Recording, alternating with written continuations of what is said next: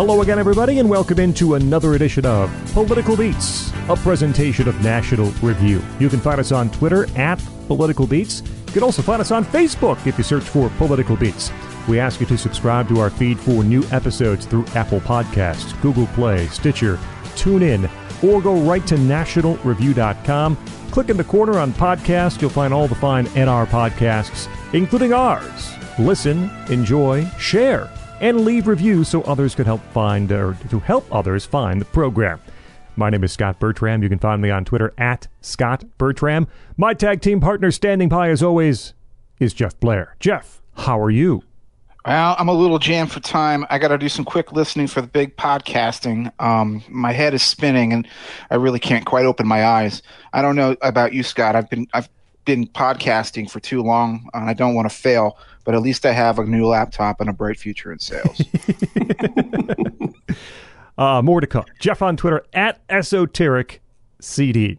And our guest for today's episode is the editor of Bearing Arms, the host of Bearing Arms Cam and Company, and the 40 Acres a Fool podcast. You can find him on Twitter at Cam Edwards, which is appropriate because his name is Cam Edwards. Cam, thanks for joining us on Political Beats. Ah, thank you so much, guys. Looking forward to this one. And this is uh, one that, I mean, uh, I've always wanted to do this episode, not under these circumstances. Um, we introduce uh, uh, uh Jeff to Fountains of Wayne for this episode. And uh, of course, we do it just just a few days after the death of the co-founder, uh, bassist, drummer on the first um, first album and and songwriter for Fountains of Wayne, Adam Schlesinger, uh, of complications from the COVID nineteen virus. This is not the circumstances that we wanted to do the show, but I'm happy we are doing the show, and that we finally, after three years, I have finally convinced uh, Jeff to listen to the music of Fountains of Wayne. So we'll hear from Jeff in a moment. First, we head back to Cam Edwards and uh, get you to introduce yourself to the audience. Cam, what's your beat job in the world of politics? Sure. So I focus on Second Amendment news and information. I uh, have been the editor of BearingArms.com since last July. Before that, I was uh, the host of Cam and Company at NRA TV from about 2004 to uh, 2019. Uh, before that, was in uh, local radio in Oklahoma City, Oklahoma. Started out as a beat reporter. Uh, moved into an investigative uh, job and then became a, a, talk show host when I realized that was so much easier than actually, uh, you know, reporting, just being able to give my opinion. Uh, and, ever since then, I, have been sort of blending the two uh, between original reporting and commentary. Uh, and so while my focus is, is, you know, daily on the right to keep and bear arms, um, I'm, I'm obviously very interested in you know a lot of other um, ancillary issues the the you know just the the individual freedom that we have in this country and how to hang on to it it is so much easier just to talk about things that other people have done as a talk show host. I mean, that's that's the beauty of that job, I think. Oh, it's fantastic. You don't have to go to school board meetings or you know hang out in those are the uh, worst courthouses for hours and hours. No, it's it's great. You just get to read what other people have done and then say, "Let me tell you what I think about this." I would attend ten city council meetings if someone else would attend one school board meeting. school board meetings are the worst. Uh, and our, our our band for today's episode and our artist for today's episode, as I previously mentioned Adam Schlesinger. We'll talk about some of his side work and other projects later in the episode, but the main focus of this episode will be on what was the main focus of his career, at least uh, commercially, and the way most people have been introduced to Adam Schlesinger. If not for maybe that movie thing he did, but we'll talk later. Uh, and that is the band Fountains of Wayne, an interesting name for an interesting band. And Cam, we head back to you to tell us why you love Fountains of Wayne, how you got into them, and why other people should care about this music. Sure, absolutely. Um, I, you know, I got into Fountains Wayne really early. I remember when Radiation Vibe came out, their first single in uh, 1994. I was living in Oklahoma at the time, uh, but I, I, had these references because as a kid, I lived in Ridgewood, New Jersey for a couple of years. So ah. I, I, knew Wayne, New Jersey, right? I, I, got some of these references that they were making to the Tri Cities area. Uh, and at the time that the first album came out, um, my best friend and I were in a band. We, you know, fully believed that we were going to be rock stars in the next couple of years, and so there was there was really something compelling about just these two guys, uh, Adam and Chris, that were making such incredible music. um, by the time Utopia Parkway, their second album came out, I had gotten married. The uh, the I, I, moved into radio. I kind of put my dreams of rock stardom aside, and I actually missed that album completely. I just I didn't even hear about it. So, like most people, you know, the next time I thought about Fountains of Wayne was when Stacy's mom came out, uh, and that's when I went back. I revisited Utopia Parkway, and and that was the moment that I was hooked. I mean, they just have become a, a huge soundtrack to my life ever since. Um, Red Dragon Tattoo. I used to sing that as a lullaby to my twins uh, when they were little because they got so sick and tired of the standard lullaby. So I'm like racking my brain trying to think of songs that I like and can sing to. So my uh, my youngest daughter can still to this day. Uh, uh you know, sing uh, "Fountains of Wayne," but she sings it a lot slower than uh, than what it is on the album.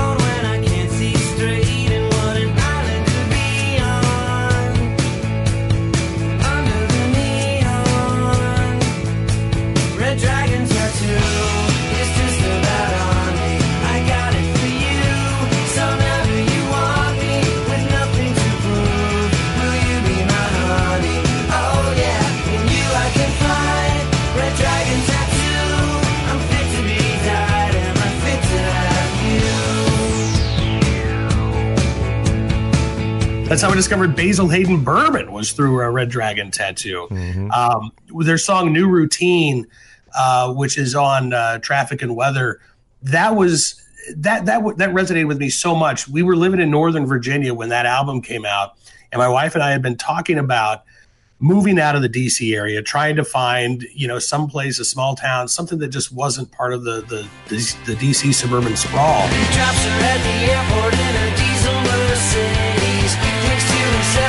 So feeble with the ladies and I. I'm so, I'm so sick of this place. I'm so ready for a change of pace.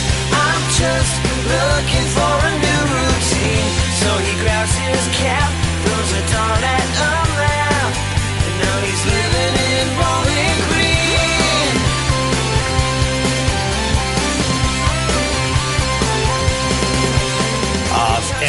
that was you know, on repeat as we're driving around the state of Virginia. Ultimately, we, we ended up about three hours south of DC on a small farm. But, you know, we would listen to these albums as we were driving around the countryside.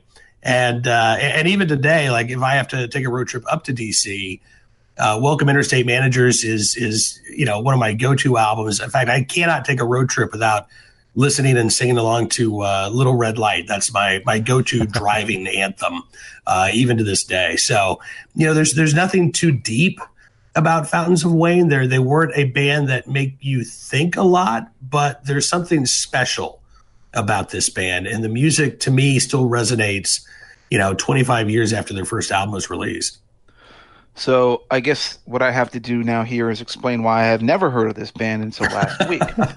Which is not entirely true, by the way. I had heard of Fountains of Wayne. Everybody knew about Stacy's mom, obviously. You, you, even me living, I was the boy in the plastic bubble during the late 90s and the early 2000s when it came to music. I didn't listen to radio. I didn't watch MTV. All I did was explore classic rock and post punk and prog rock and things like that. Um, so I was very much cut off from whatever was hip and trendy, you know, unless it was Radiohead, basically. um, but I had heard of the name of Fountains of Wayne, and I had to say, like when I was younger, I don't know, it, it sounded like a dirty joke to me, like you know, like the spurting fountains of a guy named Wayne. I was like, well, who wants to listen to this? This is like the like the butthole surfers or something like that. I'm very serious. When when you have no context, no music to actually pin to the name, and I had no idea it was actually like named after a store that sold like water fountains, like you know drinking fountains or uh, bird baths and things like that in Wayne, New Jersey. I had no idea that was what it was about, but it certainly didn't incentivize me to want to go listen to the band. Um, and you know, Stacy's mom came out. Everyone loved watching. Who was it? Was it Elle Macpherson who was in that? That video? Rachel, Rachel Hunter. Hunter. Rachel, Rachel Hunter. Hunter. Okay. Oh gosh, she was very attractive in that film, in that in that video, and the song was obviously pretty clever power pop. But again, just not in my time. Like it, it didn't hit me at that right time zone. It, it was never something that seemed to be relevant to me. Uh, and I guess I'm feeling really stupid about that right now because I went back and I finally listened to this band. Doesn't have a very large discography. There are only five actual albums, plus there's an outtake CD uh, or uh, B sides and outtakes, uh, which is actually pretty good. And almost all of these albums are shockingly consistent. And you know, the irony of this band is that I actually think that they're the band that I had always hoped Big Star would be. When people always used to describe Big Star and say, "Oh, this is this great unheard power pop, power rock, you know, 60s, 70s band that never made it, and you're gonna love their stuff." And and I got all their material, and I do like Big Star. I mean, nobody's gonna you know say a bad thing about Alex Chilton or anything like that, but uh, I never loved them the way I was supposed to. I think those albums are all flawed. And then I listened to these albums, specifically those first four records. Um, and I'm just stunned. You know, I know what Cam is saying. Like, you know, this is not like this is not deep music, uh, in the sense that it's not like Thom Yorke singing about modern anime and technological ennui and you know the big heavy themes and all of that, life and death. Uh, it's clever lyrics uh, that are they're, they're jokey and they're funny, uh, but they're not completely flippant and you know insouciant. They actually do have real meanings. Sometimes they can actually be pretty powerful vignettes and character sketches. Uh, I, I really like the lyrics. I don't find them to be nearly as jokey as some people complain about them. I also think that, that they're really good at depicting a certain time and place. Like I didn't live in northern Jersey or in the tri-state area, but I recognize all those references. And I mean, it's so clear that this is a, this is a, a band that was writing songs, particularly on those first three records, that were situated in like North Jersey, Long Island. New York City, maybe a couple references to Boston every now and then. I think they went to they went the you know, Collingwood and uh, Schlesinger met in uh, Massachusetts in college. It was Williams, I think they went to. Um, so I do like that time and place aspect to their music. It's very much like rooted in a certain region of the country in a way that, like, you know, you think of old 97s and you think of Texas or something like that. Well, I've been saving for a custom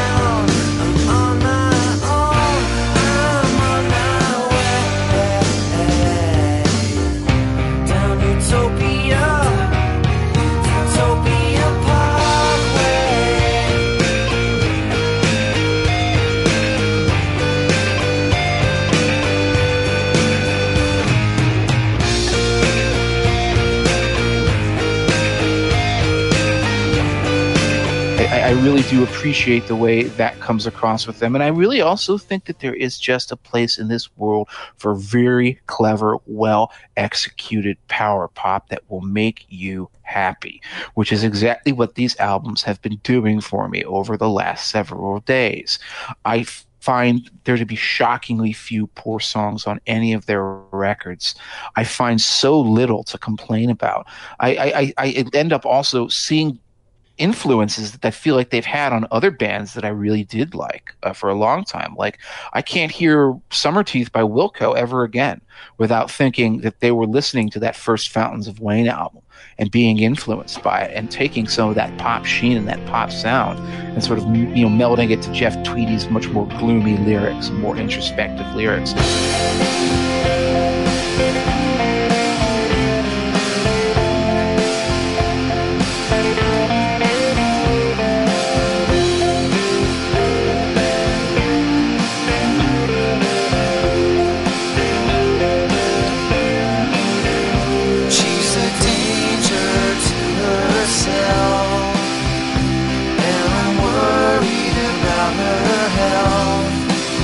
Got a problem, and she's gonna do something dumb. She's got a problem, And she's gonna do something dumb.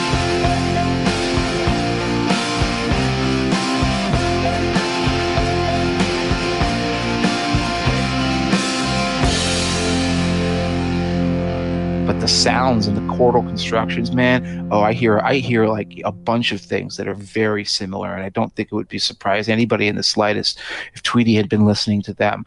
So I, I think of this band sort of in the tradition of Big Star or maybe XTC.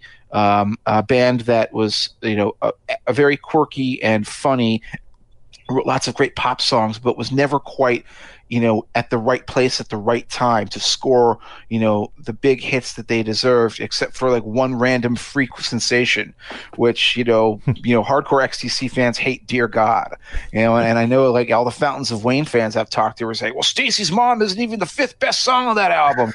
it's the same kind of thing, and so like the people who really love this band are kind of upset that that's the only song that they're known for.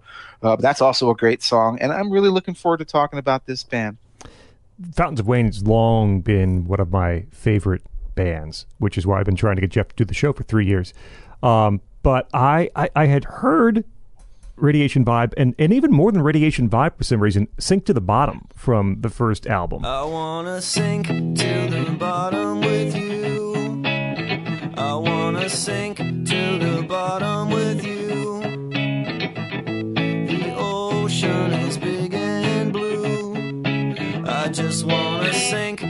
the bottom with you. Cars on the highway, planes in the air.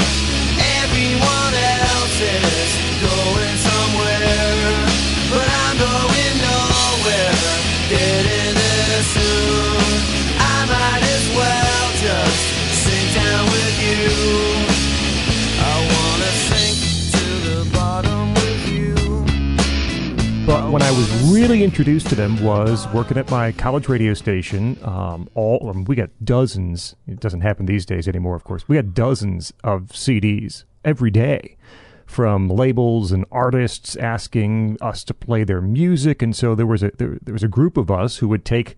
You know, a stack home and you know review them essentially. Say this is terrible. This is uh, this is great. Uh, these are the tracks we might want to play. I still remember I got uh, I had uh, I had Kid Rock's album and Eminem's album, the one the Devil Without a Cause and Eminem's Breakthrough, and I, I panned both of them because it just wasn't my kind of music. I was wrong from the commercial aspect, but I think right you know from the from the station's aspect. Um, but anyway, one of these stacks in one of these stacks was included Utopia Parkway, the second album. And I love that from start to finish, from the first time I put it in the CD player, and from from that point on, have been a huge, huge Fountains of Wayne fan. Uh, Cam mentioned driving around Virginia to uh, uh, to traffic and weather, and I did the same with Welcome Interstate Managers when it was released in. in uh, 03 i was just driving a ton i was working downtown chicago i had reasons to be more toward uh, uh, like DeKalb in Illinois. I was, you know, stuck in traffic jams. I was on the train for two hours each day. So I just played the living crap out of Welcome Interstate Managers, and so much of that.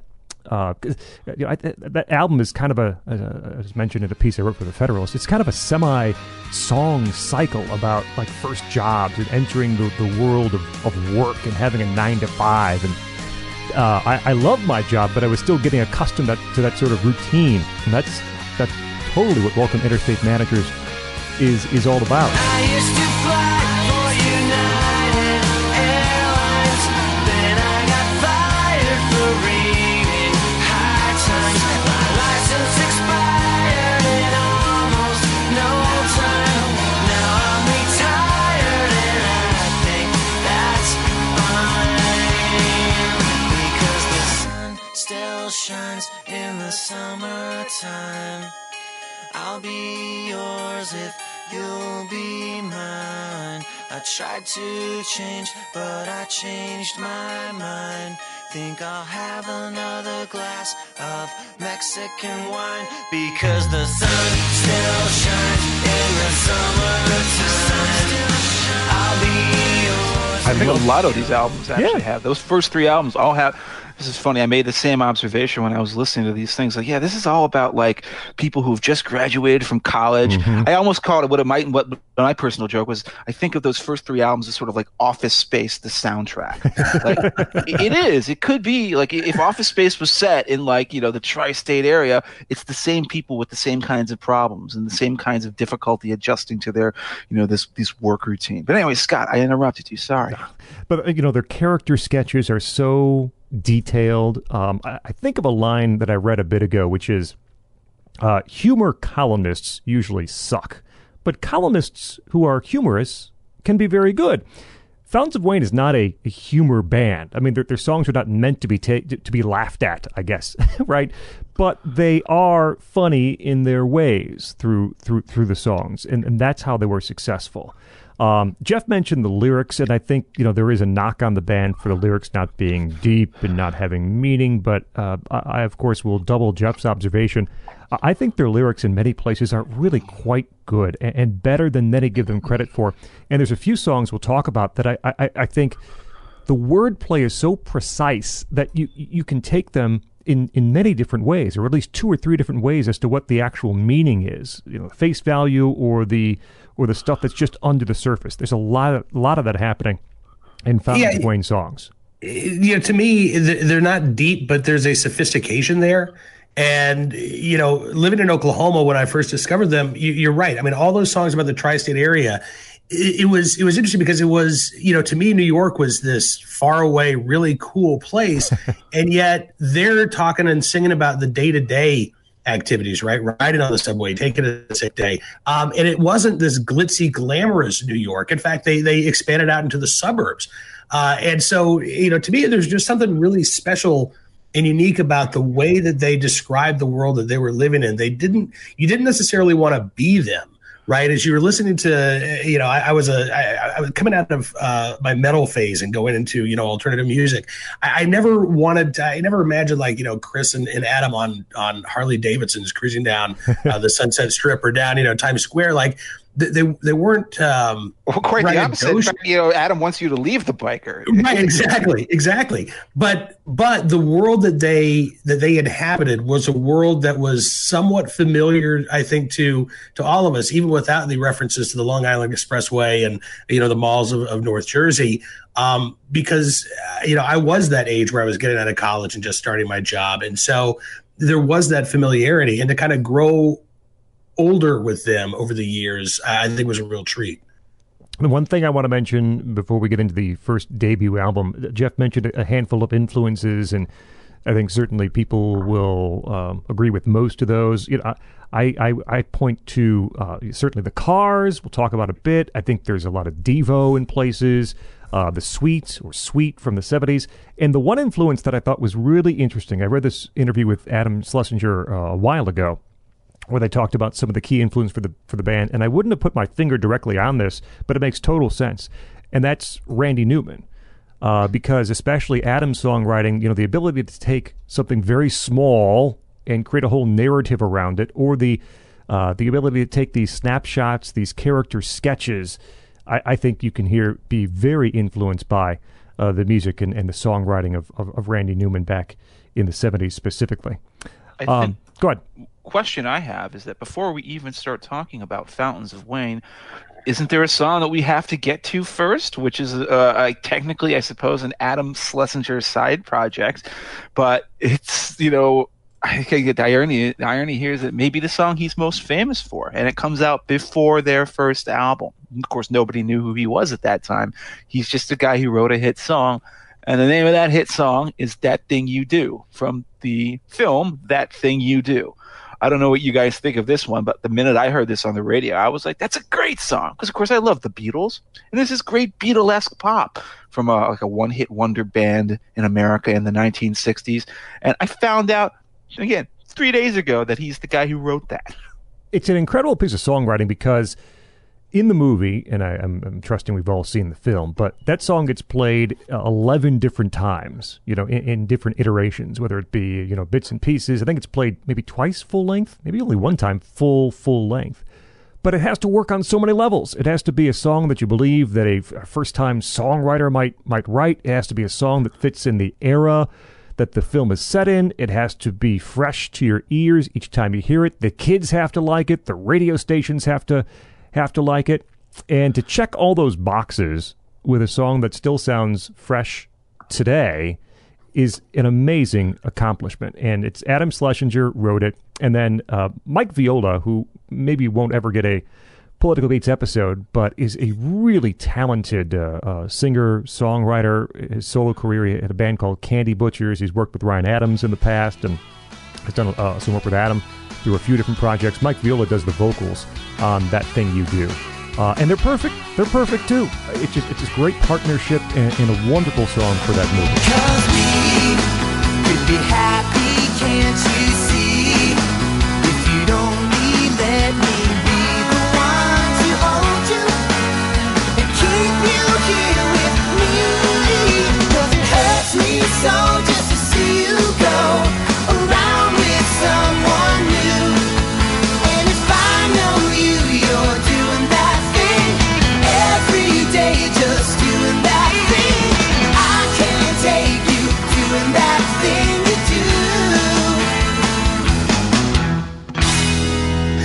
Know, I I mean, that, that song is perfect, as you say, for that film. And the amazing thing to me is that, you know, it doesn't just sound retro. Obviously, they were they were going for a, a '60s sound, but it didn't sound anachronistic. And that's one of the cool things I think about Schlesinger's work in general is that you know he could I mean he, listen he could write these incredible pop gems but he could also you know do the more atmospheric stuff with a, a band like Ivy but there's a timeless quality. And maybe it goes back to you know Randy Newman uh, as as one of his influences because there is something about the the songwriting itself not even the production value but just the songwriting that you know it it, it doesn't sound dated even when he's trying a little bit to make it sound dated. I mean, I think it's hilarious because my first thought once I found out that he'd written that song, and I first and after I digested that first Fountains of Wayne album, the one we'll talk to talk about in a second, I was like, that could have fit on the album perfectly. Uh, the only thing that would have had to be done is maybe give it like a, a slightly more like you know snarky, witty lyric, right? You know, a little more clever lyric as opposed to like the '60s fun pop kind of lyric. But that the chord changes on that, the melody on that, it sounds completely of a piece with the rest of the stuff on this upcoming first album, which of course is the first Fountains of Wayne album I heard because I start chronologically, and I gotta say this is a hugely impressive album. It it it did it shows the signs of being a two man band. So like the drumming is a little stiffer than it would be on subsequent albums, and like some of the overdubs are a little like you know you can tell they're they're just like you know sitting in a room coming up. Well, let's let's put a clever bleep or a bloop on this, and you know okay maybe some keyboards here will work. So it doesn't quite have the organic feeling of their later band arrangements.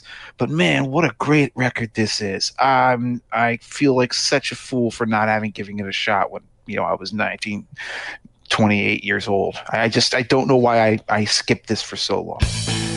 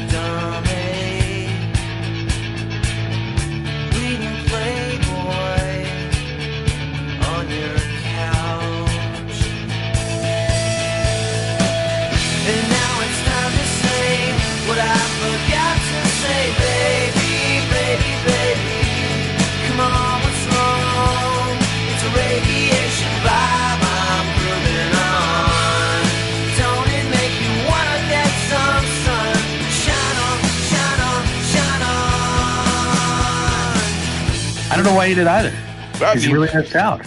Was because I thought I thought I thought the band was like you know just another like you know you know novelty act. Fountains of Wayne, sort of like Offspring, I suppose, or you know Helmet. You know, I think my my sense of what what, what alternate rock was in the 90s you know back when i was living through it and going through my classic rock snob phase was that oh this is all ephemeral stuff that isn't going to last you know i have one album and, you know anybody remember what silverchair did after that first album I, I, I guess i just without knowing better i just popped them into that box and that was a really dumb move Scott? Yeah.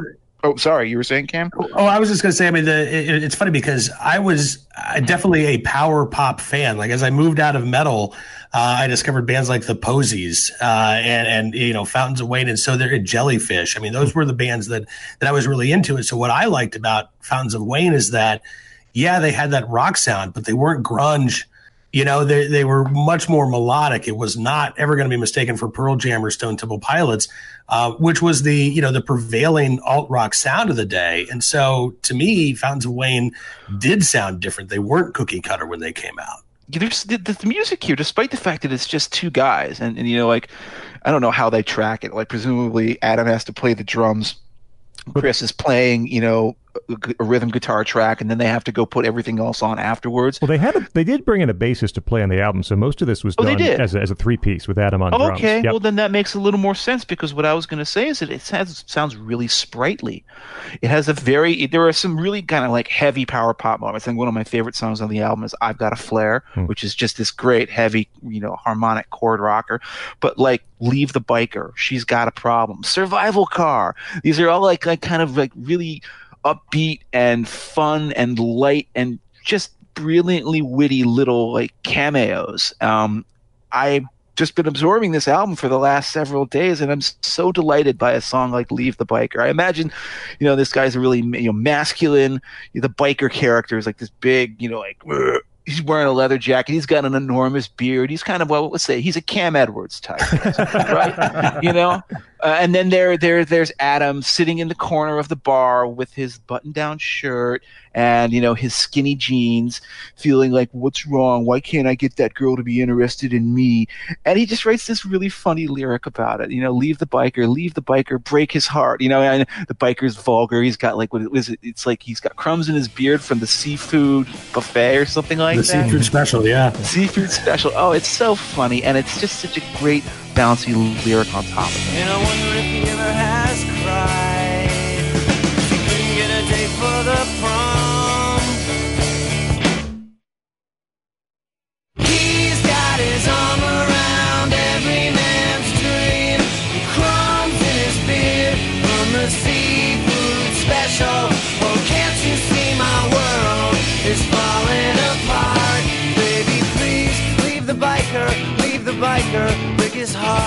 Baby, please leave the biker, leave the biker.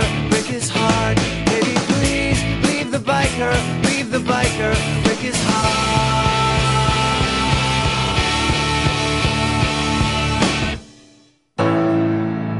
There's a ton of great moments, and before we leave, leave the biker. I had uh, we we have we email back and forth, and Jeff said, "Ah, "Man, this reminds me of Wilco a little bit in some places, especially later on." And I said, "That's so weird because I'm listening to Leave the Biker, and Leave the Biker ends on this sustained piano chord, which reminded me of the end of Red Eyed and Blue from Wilco from Being There, which of course reminds me of uh, A Day in the Life from the Beatles with uh, that sustained piano chord." resonating, which is how Leave the Biker ends.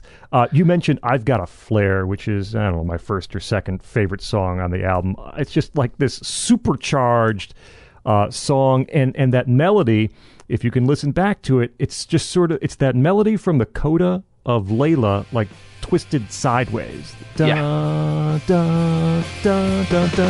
You know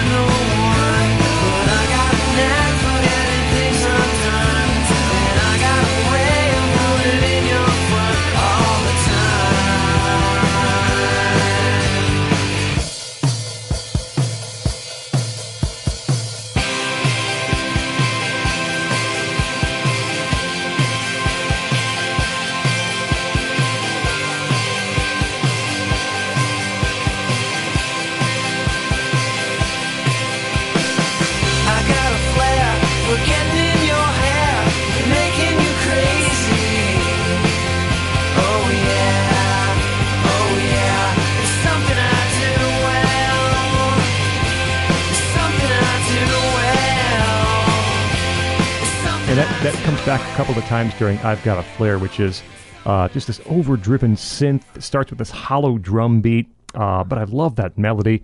Uh, I should mention, you know, uh, Adam Schlesinger is writing songs for Fountains of Wayne, and so is Chris Collingwood, who is the uh, uh, guitarist and, and lead singer. But they don't they don't work together. They write separately. They they have co-writes on all these songs. They said that it felt silly to argue about who wrote 15% or 10% when they got in the studio. So it's all co-writes, though they they essentially worked alone. And so we don't know specifically who wrote which song, but we do know in some cases, um, and s- sometimes you can get the, the feel or the vibe, I guess. On this debut album, you know, Collingwood wrote for sure uh, Joe Rey, he wrote Leave the Biker, he wrote Radiation Vibe, and he wrote a song called Barbara H, which I love as well. We know Isn't that about his wife? Right. So we know he wrote it. Uh, it's about his wife. Um, but Barbara H is such a great, has this huge sing along chorus to it. And sort of the inside winking references about writing pop songs. Barbara hates that the radio plays the same old songs, and uh, and then Collingwood writes she she hates songs that never seem to go away, and now neither will mine. Sort of a a, a little elbow Yes. to, to the ribs of writing these power pop tunes that just get stuck in your head all day long.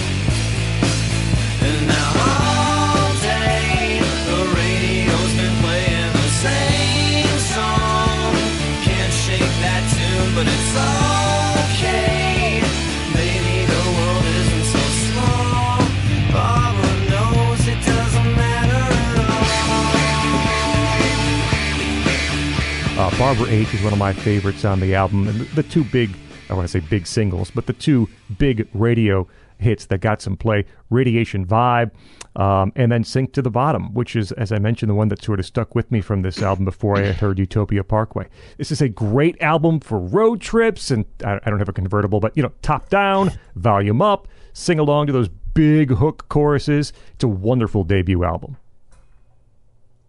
Yeah, absolutely. Uh, you know, Sink to the Bottom is one of my favorites. Sick Day uh, is another one that I just think has this this great vibe to it. And again, it's it's they're already starting to tell those stories. Uh, you know, on that first album with a song like Joe Rey that uh, Chris Collingwood worth, uh, wrote. Uh, but you know, on, on, on Sick Day, it's this entire story about a a you know this girl in the office that uh, you know Adam is apparently you know watching and and and you know describing uh, you know how she's got this melancholy and ennui and uh, it's I don't know there's, there's there's just an atmosphere uh, about this entire album as you say it's it's not quite as thematic as some of their later work like Welcome Interstate Managers but it, it is of a time and a place um, and they just capture it perfectly.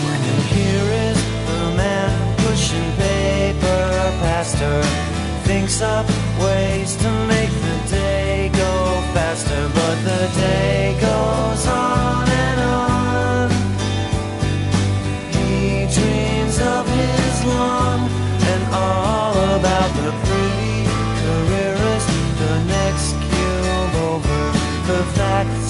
secretary, the lunchtime lover, till the bath train finally comes.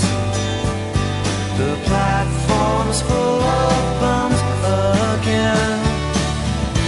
And she's making the scene with the coffee and cream. And the copy machine's not working. She's a hell of a girl. She's alone in the world. Likes to say, hey, good looking. She's on her way. She's taking a sick day. soon.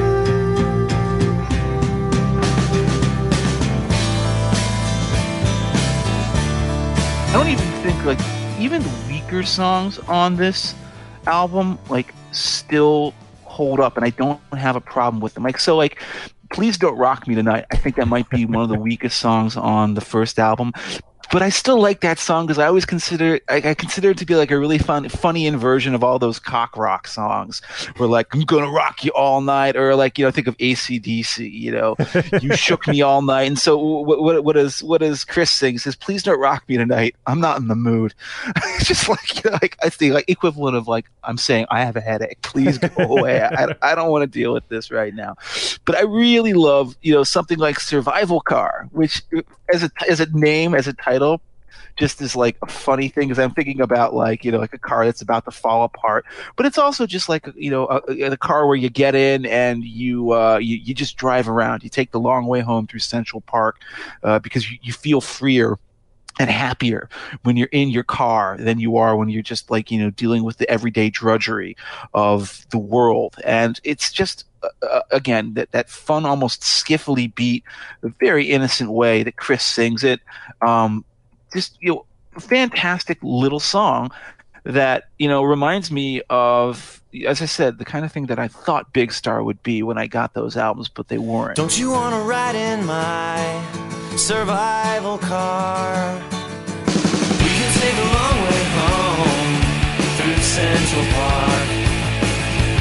Funny how the ground can find my wheels. Going where the road ain't there.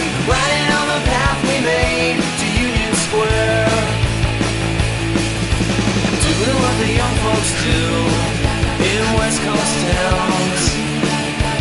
Howling like a banshee through the overground.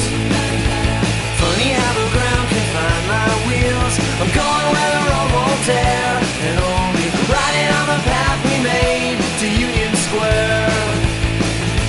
there's again, there's so much good stuff. You curse at girls is just hilarious. Like you know, say when when you curse at girls, you're basically you're cursing at yourself. It's almost like I almost imagine it's like you It's know like a a, mom or a dad trying to Yeah. impart a respectful lesson to their son. It's such a good song. This is a really great debut album.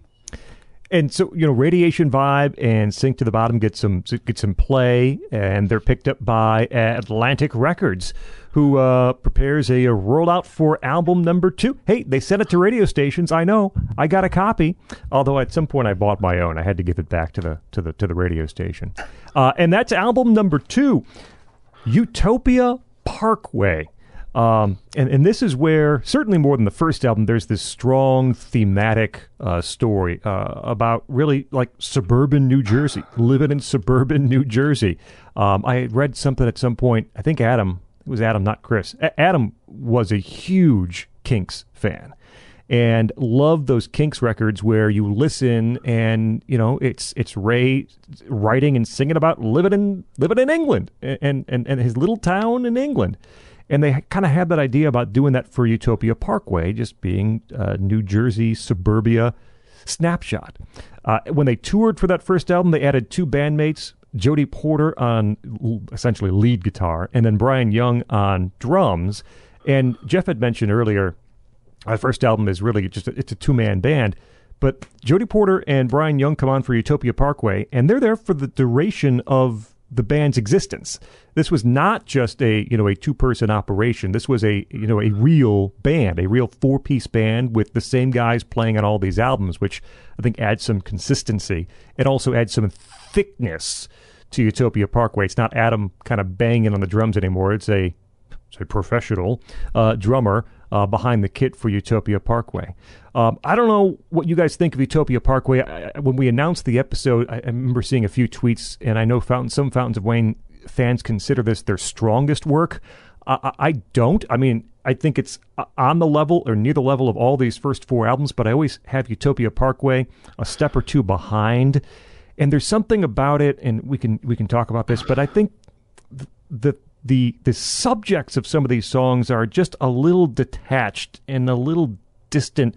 There's not that emotional core that would really drive some of their their really great stuff on even just the very next record. Even in some of the character sketches that they excel in on Utopia Parkway, I don't think they ring quite as true. So I have a little issue with that, but there are still some outstanding songs on Utopia Parkway. As the noob here, as the guy who only discovered them like you know several days ago, I'll say I love this album. And I, again, there's like maybe one song on it that I don't think is that great. That's Laser Show, which again is a funny thing. It- It's very, very suburban. Like, yeah, we're all gonna go to the Laser Show at the planetarium, dude. And I think they even make references to like Pink Floyd's Dark Side of the Moon, which is always the thing that would play. Like you'd get stoned and you go to the planetarium and watch the lasers, right? It's, it's such it's such a perfect image. But the song itself is a little bit just too obvious, straight ahead rock. But there's some stuff on here that I really just stuff that makes me both laugh and stuff that really makes me feel like pretty thoughtful and ruminative. I think A Fine Day for a Parade is a great song. I think that's one of the ones that Collingwood wrote actually. Yes. Um, there's that, that great line where um, hope I don't misquote it. It's just like you know, the, she clears her head up with bourbon because beer is so suburban, and déclassé for what it's worth, which is just a great little little observation about some people's drinking habits. but you know, you know, it's a sad sad chorus. You know, she drinks it down, down, down for all the old days. She's thinking of it now. It's nice to get away, but what a fine day for a parade. Almost like you can, you know, you can feel depressed and like you're going nowhere in your life, or maybe the, the world has passed you by. But well, you know, at least there's something to do here in this suburban town that I live in. clears up her head with bourbon Cause beer is so suburban And déclassé for what it's worth drinks it down, down,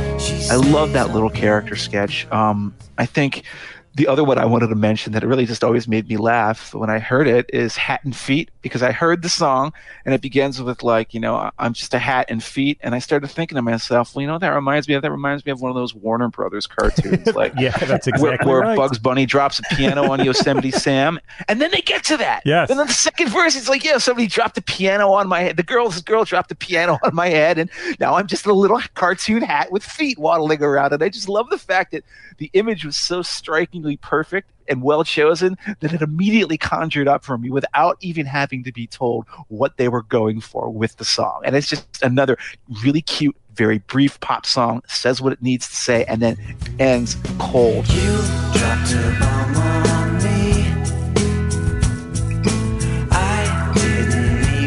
See like a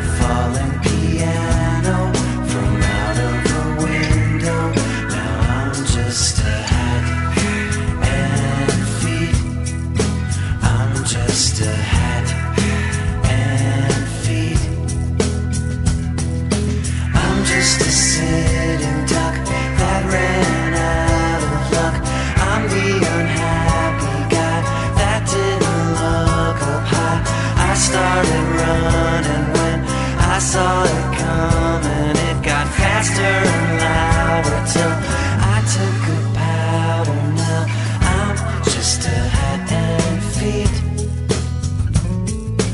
I could go on about all these songs, but let's give Cam a little space here. Well, you know, it's, it's funny because I mean, uh, you know, this is the album where you do start to get into sort of the the joking uh, lyrics a little bit more. And I know that Chris Collinsworth had said, or Chris Collingwood had said, that he didn't want them to be seen as a novelty band. He wanted them to to be taken seriously. So, you know, he wrote "Troubled Times," which is I think probably Great my song. favorite song on the album. Uh, Amity Gardens, which is uh, I think another just absolute uh, a gem. But you, know, you look at the stuff that Schlesinger wrote, like Red Dragon Tattoo, the one that I turned into a lullaby for my kids. I mean, this is a song about going to Coney Island, getting drunk, and getting a tattoo. Right? It's it's very straightforward. to Um, to impress a girl. That, I mean, that's the a girl, important right. twist. so you need to look a little more like that guy from Korn, right? Um, which is really hard, by the way. That's a hard line to turn into a lullaby. But you know, again, the way he's able to paint a picture and you know put you in these settings. Um, you know, when I heard that album, I don't think I had a tattoo. I didn't know what Basil Hayden was, but I, I, I could, I, I felt exactly what he wanted me to feel about, you know, and, and what we've all felt about trying to impress that girl that, you know, just, you, you know, that she'd be into you if she would actually, you know, look at you. Uh, and it's just about, you know, trying to get that chance and, and to, to put it in a context that it's not it's a it's a it's sort of a, a you know a, a, backwards walking love song. I mean, it's about mm-hmm. a girl, but she's not really the feature of that song. um, and, and, then I gotta say, like, it must be summer. That is still I play that song on the first day of summer every year uh, in my car. I'll go for a drive and I will play that because I, I just I love that that feel, and it's so anachronistic now because the whole song is about not being able to get in touch with with the girl, right? Because this is pre cell phone. So you call her house and she's not there. I think she's at the beach. You're trying to track somebody down. We don't do that anymore. Uh, but uh, you know, I, so I guess in a way, it kind of makes me, uh, you know, feel a little nostalgic for the old days. But it's just such a great, great driving song and a great way to uh, to embrace those sort of you know lazy days of summer that we used to have when when we didn't really have anything scheduled when it was about just trying to hook up with our friends and what was the day gonna gonna bring. Um, again, it's just I don't know. It just uh, it's a great song.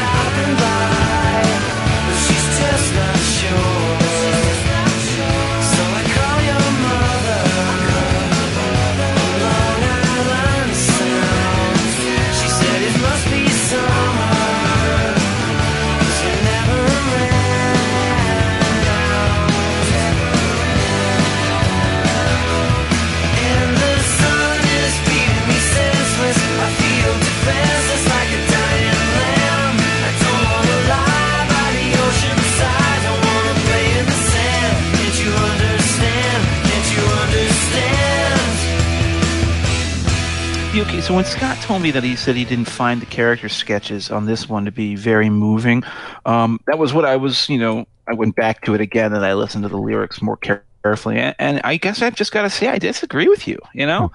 there's the, the, my favorite song on, gosh, it may it's definitely going to make my top five at the end and i don't know it's very close to my favorite song of their career is prom theme which again, you know, it's it's very telling that this is almost like an adolescent, uh, you know, tone. They're talking about kids. They're talking about you know maybe you know people who just graduated from college. It's very you know it's youth oriented music, literally, right? I'm surprised they didn't really make a you know big hit in the college scene because they're pitching it so specifically to that thing, but prom theme is not only the lyrics i really like it you know it's talking about you know here we are at last the moment will soon pass. Every all that stuff that you think at prom like and everybody's drunk and so i was like oh man i'm really gonna miss you you know? But then it gets a little bit you know more kind of you know naked about you know how silly it is you know? The, we're all running out of gas the girls are feeling sick we're gonna pass out on the beach we soon we'll say goodbye and then we'll just work until we die and it's all set to this really beautiful music. I think, you know, maybe there are fans out there who think this is like too goopy. It's probably the most, you know, straight up sort of emotionally romantic ballad that the band ever did. I mean, it's got full string section and it's, you know, it's a slow moving ballad. Uh, certainly the most sentimental thing, but I think it's, it's a moment of, of true beauty in their discography, and I think really almost the only one. Uh, so I really love that song, and it really stands out for me for that reason.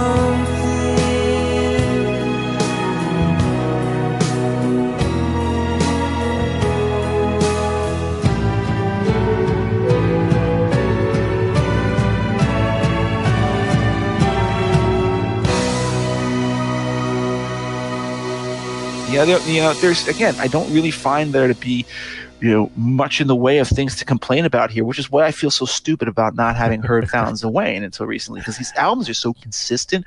Troubled Times, which is one that Cam mentioned, that is such a good song, and I actually have thought about what the the lyric actually means, because what's the chorus, right? It's like maybe someday soon it'll all come out how you dream about each other sometimes with the memory of how you once gave up but you made it through the troubled times so like are these people together No. or are they apart No. and you're hoping that they'll get back together i'm not sure Neither. how to read it So I, re- I, I, Troubled Times is, is a Collingwood track, and it's probably it's like their first irony-free song. Like it just is, uh, as Yeah. Cam mentioned, he really wanted it to be a serious song. Uh, I read this song, and this is going to happen at least two or three other times during the course of our discussion because there are a bunch of songs like this. Again, you read it one way, you read the lyrics one way, you listen a different way, and you dig a different way. I see Troubled Times as um, a, a guy who has has built this future fantasy about the girl that he doesn't have the nerve to talk to. So, like down the road, you know, we we do get together and we find out we were both dreaming about each other, but it's it, but that's not going to happen because he can't even get the nerve to go talk to her. That's the way I reach troubled times. that makes sense I, I can totally see that Yeah. Uh, yeah, that that does make sense. Although, uh, you know, reading the lyrics, when you talk about, uh, you know, you were reaching for attention, hoping she would notice you, right? Uh, collecting bottles and throwing away cans, like like she was returnable and one day would fill your hands. Um, it's interesting because the you know the the verses do have that do give that sense of unrequited love or the, the the guy who couldn't find the courage. But to me, the chorus, as you say, Jeff, it, it and maybe it's just because I'm the eternal optimist, but but I always read it as uh, it, the happy ending. You know, you, they got their happy ending eventually, um, and and so to me, it was always a very a very positive song. Uh, there were times when my wife and I were having troubles, and that was the song that you know kind of sustained me in in in, in some cases where it was the the sort of go to like, all right, you can get through this. These are troubled times, but uh, it'll all work out. And and so it is interesting how you can read these different ways, but yeah, to me, it was always.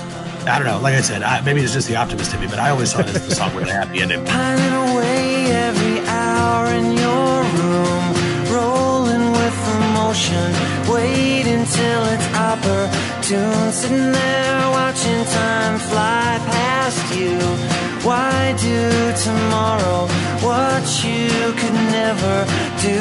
How she loved you,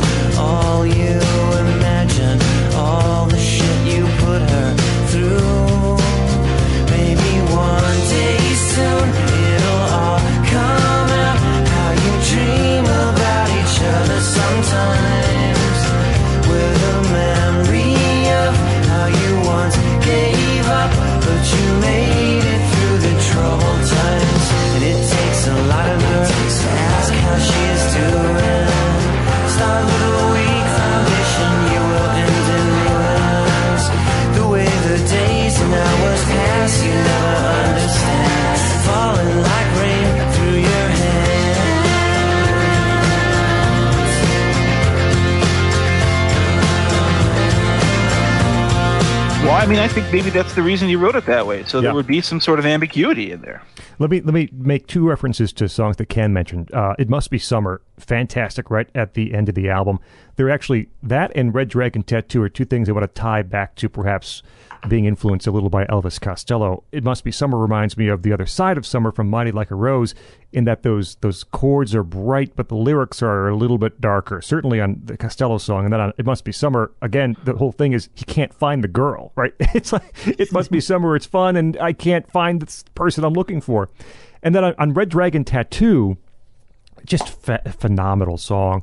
But the one verse, and I'll, I'm going to try to kind of semi sing it here. Apologies to the to the band, but you know the 38 special. You know, I bought a 38 special CD collection, some Bactine to prevent infection, and in case I get queasy, a photo of Easy.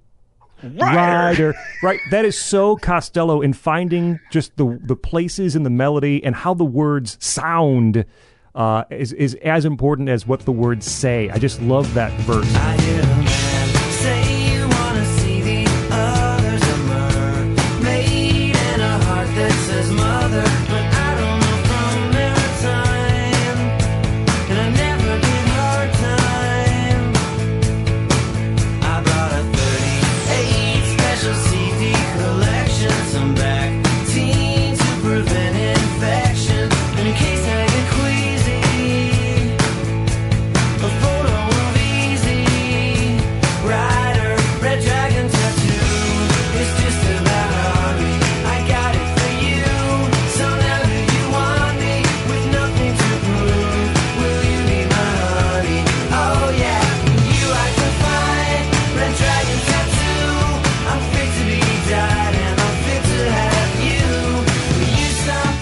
By the way, I, I heard that ly- lyric and I had to laugh when I heard them say like I bought a 38 special collection because I was like I thought I was the only person in the world that remembered that band existed.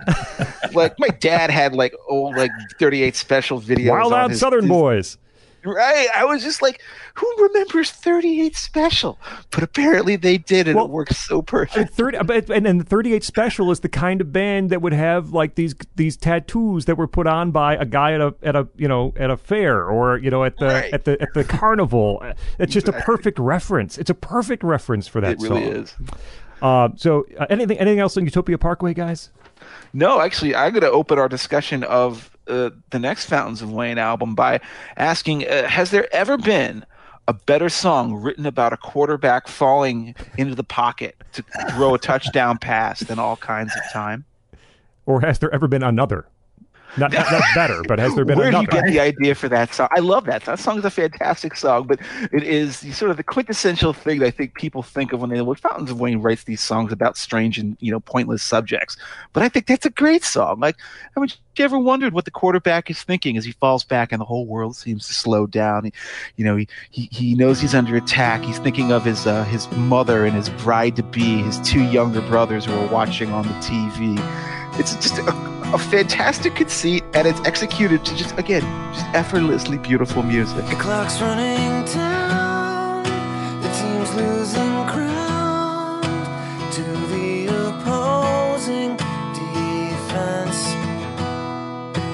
young quarterback waits for the snap when suddenly it all starts to make sense.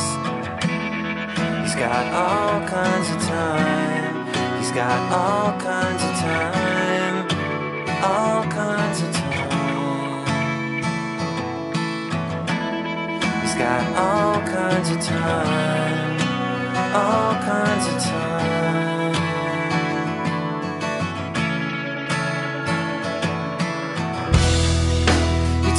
Step back. He's under attack. But he knows that no one can touch him now. He seems so at ease. A strange inner peace is all that he's feeling somehow.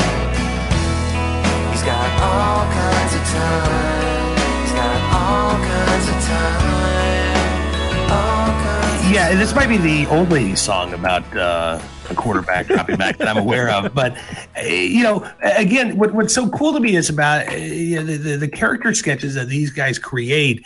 It's not just about telling a story. It's it's about. I mean, at this point, you know, you really are talking about a moment in time. Yes, he has all kinds Right, of time, but right. in reality, he's got four or five seconds, right? Right. And so you you're able to stretch out this you know five second period of time to a three and a half minute beautifully crafted pop song, uh, and and the, the character development in their in their songs they don't have to be about you know following somebody throughout an entire relationship arc. It can really just be plucking this one moment, this one play, part of one play in a football game, and, and as you say, you know, all of a sudden now you're sort of lost uh, in that moment because of the picture that they're able to paint. Scott, you want to open our just uh, or continue our discussion of welcome interstate managers here? Because Yep. I know this has been the one that you've wanted to talk about for about two and a half years on this show. Boy, oh boy, do I love Welcome Interstate Managers. Um, it, it would be essentially a perfect album if not for the fact it, it was released in the CD era, which means it has about two or three more tracks than it probably should. There's 16 songs on here, and even for They're all at the end too. Which yes, is the they are. part. Yes, yes, you're You could, absolutely you right. could end it with Fire Island and, and be almost Yep. basically a perfect album. that yes, yes, I, I could not agree more. But I could disagree more. And we will. well, okay, I'll get there. those those first 12 13 songs are are just perfect and and, and, and I- as i said I, I would drive around and listen to welcome to interstate managers or have it on a, on the train going back and forth from chicago to the, to the suburbs and so many of these songs hit absolutely home uh, for me um, I, I, I want to focus. I want to make sure I talk about that three song stretch in this in the center of this album that I think is among the best writing and music of the decade of the decade of the 2000s uh, four five six. So hackensack no better place and valley winter song. Those songs are so amazingly good. Uh, Hackensack about the town and you know referencing the town in New Jersey is this is this guy holding on to a, a fantasy that will never ever happen. Um, Yeah. I Oh, will wait for you as long as I need to.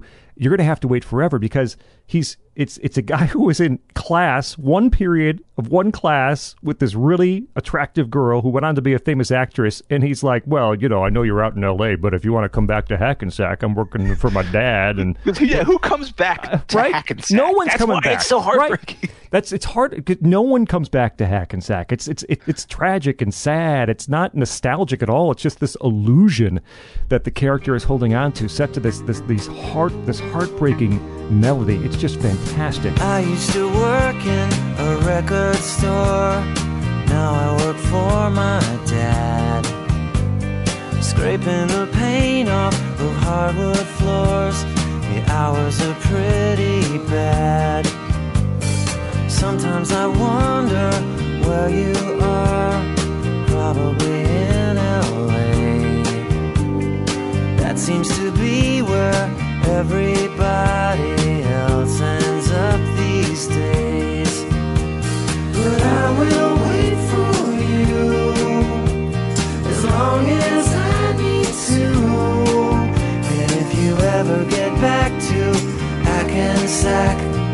I'll be here for you.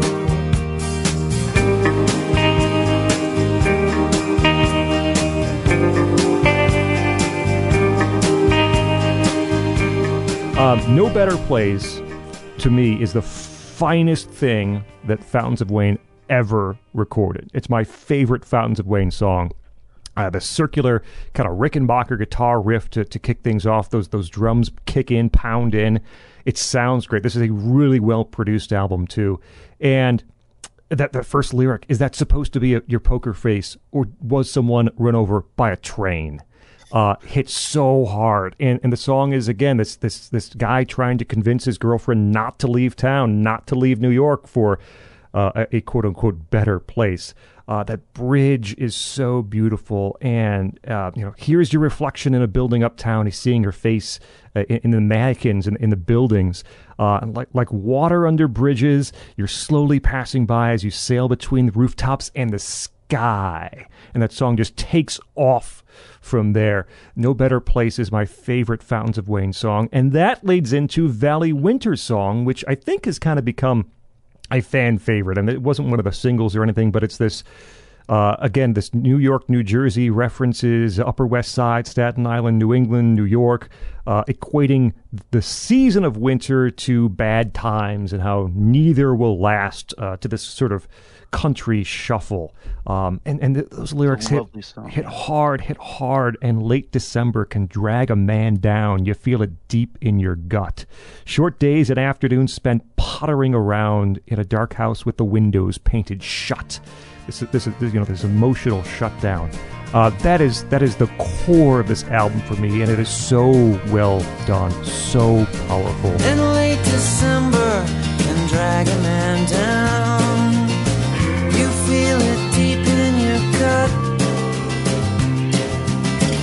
Short days and afternoons spent pottering around in a dark house with the windows painted shut. Remember New York staring outside as reckless winter made its way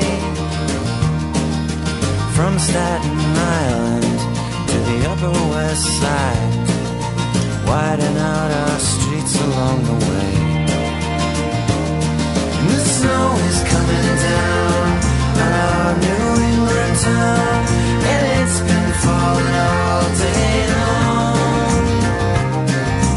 What else is new?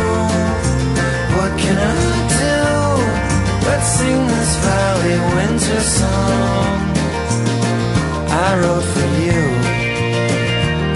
But one other thing I'll mention before handing it off, because uh, you guys, you guys can obviously talk about these songs too.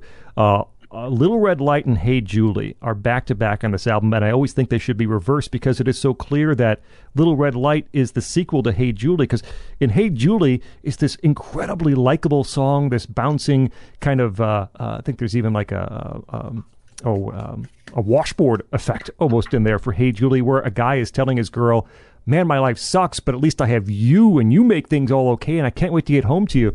And then Little Red Light, which actually happens before Hey Julie on the album, is after she leaves him. And Right. th- the job sucks and life sucks. And you're not leaving me messages on my phone and you're not sending me emails and the little red light's not blinking. And you're not talking to me. They should be reversed on the album because Hey Julie comes before Little Red Light. But anyway, uh, Welcome to Interstate Managers is a is a must have album. Listen, I'm going to let Cam go, uh, you know, before me because I think it's only fair because this is obviously one of his favorite albums of all time. But I just do want to say that we are really so on the same page about a lot of the best songs on this record, Scott. A no better place. The lyric, the lyric for me that always, you know, that really gets me uh, is that line where he said, like, so I taxi to an all night party. Yeah, the end. Park me in the corner in an old chair, sit my drink, and stare out into space. It's such a like a perfectly evocative image. I mean, it's something that I've done, so I know that feeling. Just absolute hollowed out feeling and look in your eyes when you just know like the thing that you love the most is leaving, and you've gone to the party because you know whatever it's just something to do but when you get there you just hide in a corner and you don't want to even talk to anybody all you're just doing is like living with your own sadness and staring out in your reverie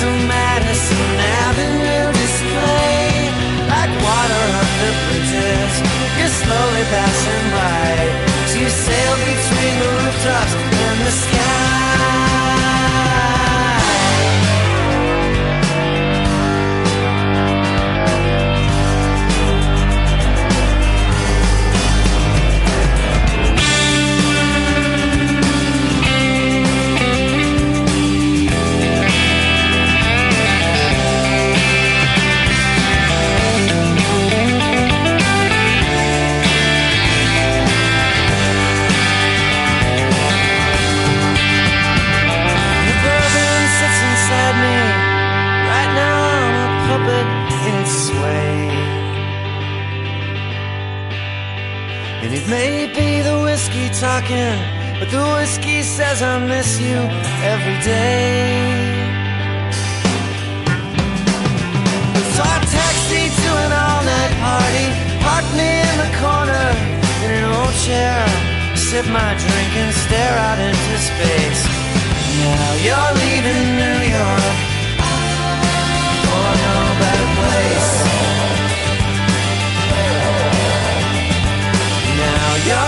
Such a good song such a serious song and i guess that you know point i'll get back to making a little later is that like you it's hard to look at these songs and call them like oh it's just like gimmicky songs No. or joke songs i mean everybody heard stacy's mom and they think that but no it's not that way at all cam Yeah. Uh, so first of all, going back to uh, the little red light, hey Julie phenomena. What if Julie was the rebound girl?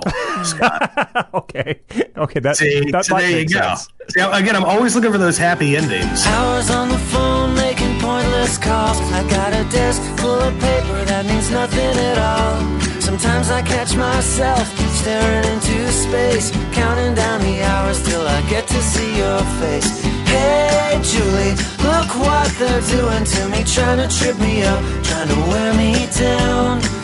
Julie, I swear it's so hard to bear it, and I'd never make it through without you around. No, I'd never make it through without you around. And, you know, one of the things that I, I, I love about this album, to me, it's a little schizophrenic. There's there's not a lot of like mid tempo songs. You've got the you know the, the the big rock songs of like Bright Future and Sales and uh, and, and Little Red Light, and, and then you've got the the much slower songs. To me, it. it it kind of reminds me in a way of uh, the band Drivin N Cryin, um, the Athens, Georgia band that again had a couple of hits, but never really hit it big. And if you listen to their albums, it was like half, you know, hard rock and then half very acoustic folky, and, and it could kind of take you out of uh, of that space because it was, you know, kind of jarring. To me, the the structure of this album works a lot better than what Drivin N Cryin was ever able to do with uh, with, with with you know their hard versus soft stuff. But I always like the, the big rock songs and i love the juxtaposition between these you know incredible you know great hooks and riffs and then they're singing about you know, being hung over in an airport, uh, and you know, I've gonna what, what the hell? I'm going to go to the bar. and I'm going to start drinking in the morning, uh, or you know, that first line in Little Red Light. You get that great, great opening riff, and then the first line. I'm stuck in traffic on the Tappan Zee, and it's you know, that's not a. I mean, this song, you know, Little Red Light has a lot of movement and momentum to it, but you know, it's, it's this song that's this incredibly, uh, you know, frustrated guy who uh, who isn't going anywhere, and I, I just I love that because you know, again, coming from uh, alt rock from that sort of metal space, I, I really liked the big guitars. I liked the the hooks, and Fountains of Wayne gave you a little bit of, of that, but without the you know the, uh, the the zucchini stuffed in the leather pants, right? It was it was it, you had that hard rock mentality, but you had an everyday Joe that was the subject matter.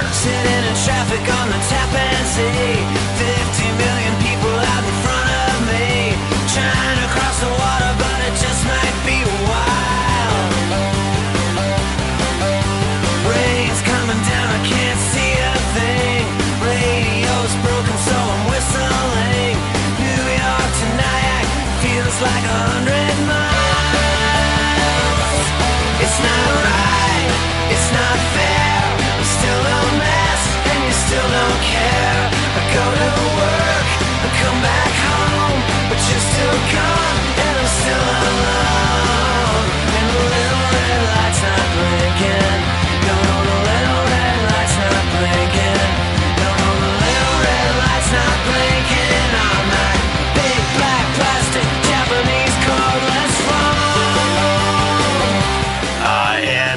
whether it was you know the the sad sack from Hackensack uh, or you know the guy who is uh, uh, uh, drunk and and you know calling on the phone uh, you know and, and every time I, I uh, hang up I get hung up on you.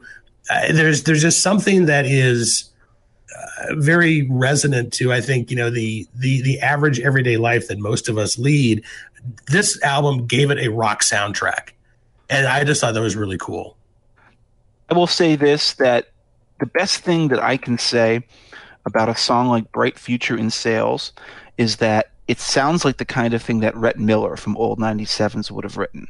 It's such an incredibly detailed, you know, depiction of a guy who, who's you know basically a screw up, but is you know maybe trying to do something better with his life, but maybe keeps self sabotaging himself, and all these little details are just woven into the into the narrative that makes it both funny and also maybe a little bit pathetic at the same time. So he's like, you know, I'm sleeping. He's a guy who's basically he's a, who's drunk and he keeps on, you know, drinking himself, you know, out of his ambitions. So I said, I'm sleeping on a planter at the port authority. I was like, I'm waiting for the bus to come. I had eight scotch and sodas at the office party. Now I don't remember where I'm from.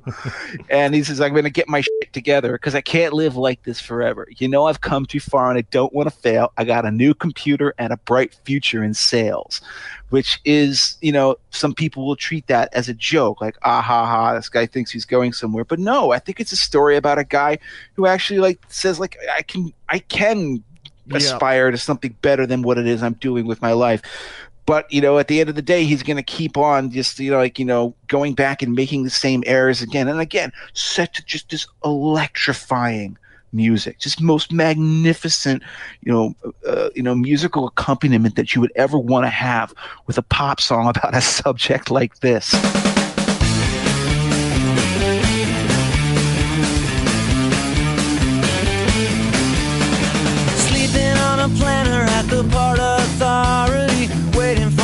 bus to come.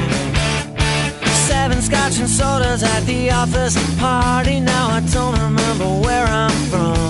I think I had a black wallet in my back pocket with a bus ticket and a picture of my baby inside. And if I make it home alive, I'm gonna get my shit together. Cause I can't live like this forever.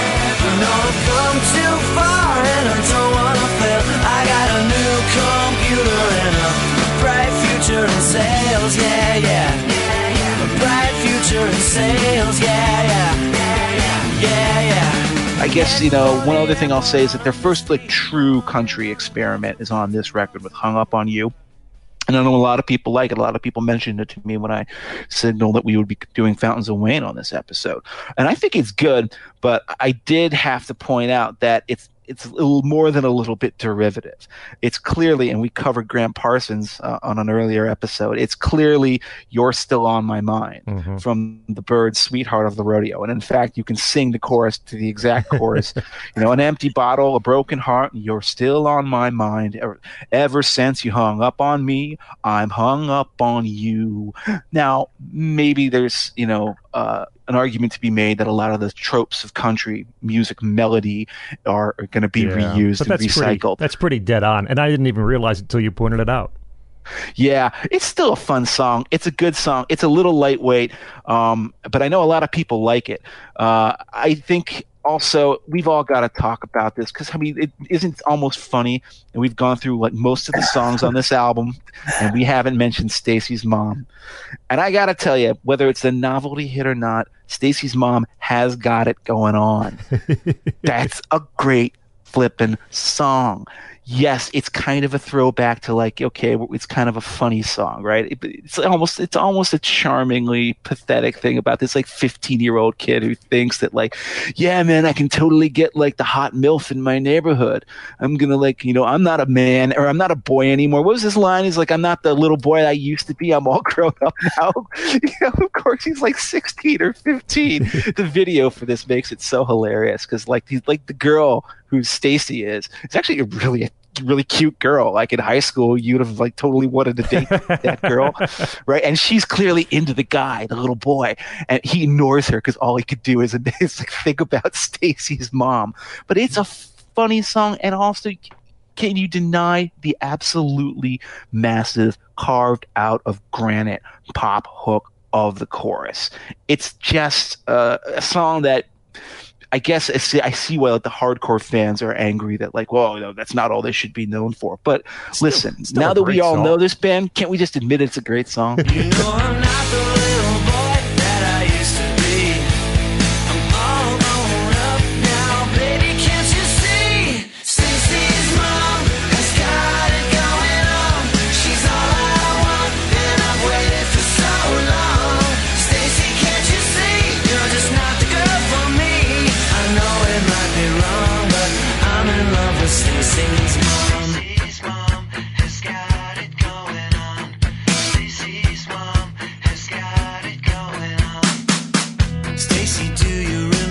It, it is a great song. I mean, it was you know obviously I think it, it if you liked the band, it got overplayed. But uh, you know, and it's the one that I'll probably skip over the most as I'm as I'm you know listening to the album. But you know, that's just because I, I know it. But when you go back, and I went back and I re-listened to it a, a few times over the past couple of days, you're right. I mean, it's like to me, it's like Cheap Trick and the Cars had a baby. Uh, And it's just this, you know, it's just this great moment in time. And again, it, it, it sort of harkens back to the 80s, but it is not uh, a ripoff of the 80s. It, it, it sounded fresh when it came out. Uh, and the, the video was absolutely perfect for its time. I mean, it really was. And and look, you know, yes, as cute as that high school girl might have been, if her mom was Rachel Hunter, Jeff, you know, Yeah. you'd be saying the same damn thing that, uh, that, that that we're singing about. So yeah, it's a it's a great song. Um, one thing that I I did want to mention though is you guys talked about how this album could have ended with uh, Fire Island, which is like you know song twelve. To me, bought for a song, uh, which comes a, a couple of songs later, is a is a great song, and you know it's also I think the first of a theme that they would write about, which is being a not incredibly popular uh, a band having to go out and grind it out on the road. This was their sort of first road song, and uh, Welcome Interstate Managers. You know, they were dropped by the record label after Utopia Parkway. Uh, Adam Schlesinger had, had talked about how Chris Collingwood took it very hard and, and felt like everything that they had worked for was just a, a failure. Uh, and, and this is a very you know, kind of on the one hand, it's, it, it sounds kind of exciting. It starts out, you know, come on, get your ass out of bed. You heard the man said the crew's already gone. Uh, we were all kind of high, but man, what were you on? Trying to take a shuttle to Spain. They kicked me off the plane. It's, you know, it's this great kind of, you know, rock song. But at the same time, you know, it, there's also, I, I, think, a great deal of cynicism to it. Uh, before you get sold, you get bought for a song. And so you know they're they're now I think they've lost their innocence on this album, uh, which is something that they still I I think they still had a little bit of innocence on Utopia Parkway, um, but I think that that's gone now. They've they've tasted the real world. They're not fresh out of college. You know now life kicked them in the balls a couple of times, and uh, and I think that this album kind of demonstrates that. I think they've grown a little bit from Utopia Parkway.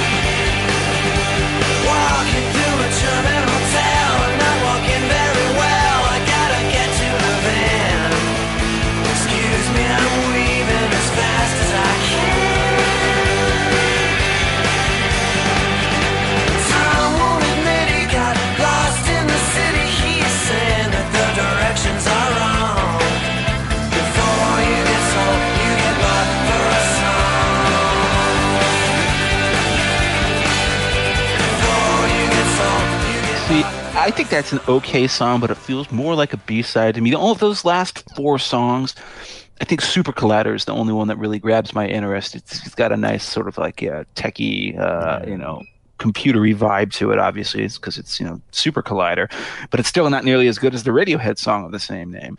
Um, so I do think that this is the only Fountains of Wayne album, ironically enough, that uh, overstuffed. And despite that fact, it could still arguably be their best album, which is a tribute to how great those first 12 songs which really kind of feel complete i mean everything there uh, it just feels like there's there's nothing that should be dropped in any way i almost feel like they if they put those last four songs on an ep that came as a bonus disc with the album that would be a, a better way for them to have done this but of course they, they, they weren't going to get away with releasing a double album after all i mean who on earth would ever want to buy a double album they had no label at the Fountains time.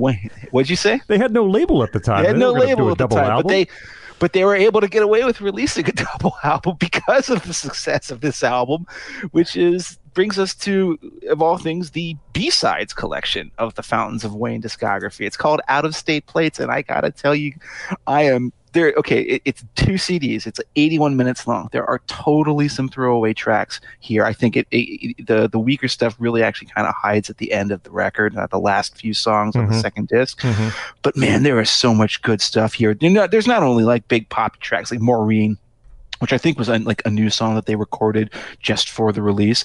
That's a great, amazing power pop song.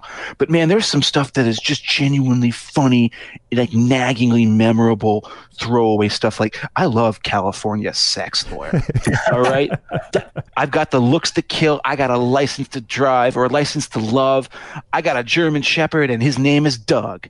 I'm going to become a California sex lawyer. Oh, yeah, a California sex lawyer. It's not fair, but baby, I don't care. Oh, God, I love that song so much. That heavy breathing uh, makes the song. It's so About stupid, but it's through. just so funny. I'm going coast to coast. I'm going nationwide. I got my hand on the trigger. Got my girl by my side. I got the looks that kill. I got a license to love. I got a German shepherd and his name is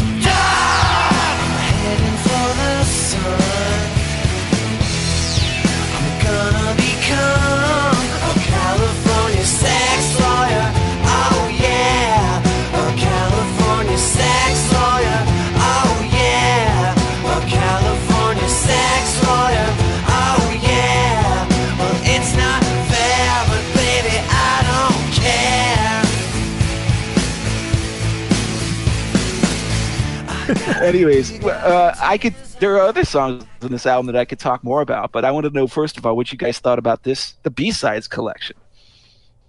You know, I thought it was great, and, and as you say, there's a lot of, of you know hidden gems. Uh, a- a- Maureen, obviously, as you said, was previously unreleased. That was the, the single that they released. Um, but uh, I'll do the driving. I thought is fantastic. Yep. Uh, the Burt Bacharach, Hal David song that they uh, covered, "Trains and Boats and Planes," which was a, a B side to Stacy's mom. Um, that's beautiful. I, I I love that. They also uh, cover uh, ELO, "Can't Get It Out of My Head." By the Uh, way, and- I never liked that song. We did an ELO episode uh, with Jack Butler, and I never Yeah. liked the song when we when I first covered it. There was another band I knew nothing about, by the way. Um, I finally understand why that's a good song when I heard their live version of it. I like their version way better than ELO's original one.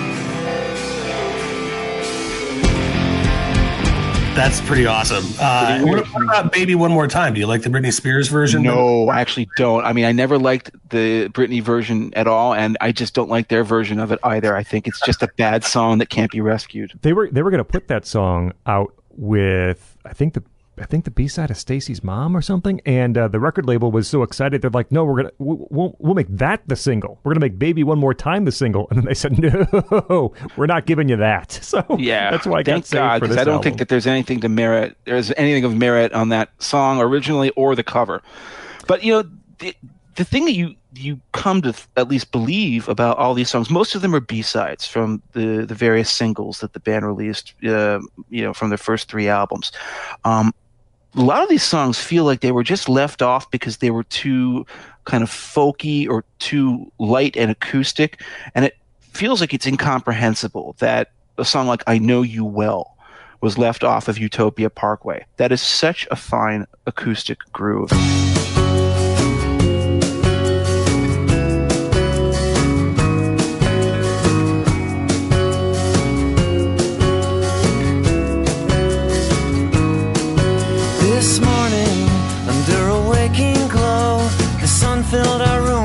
December snow, like morning through an old window.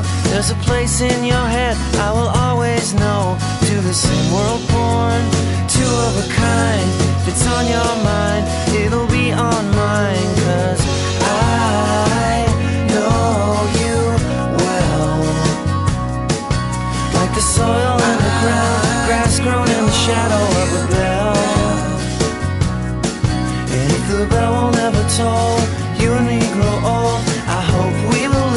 tell how you know I know you knew I know you well.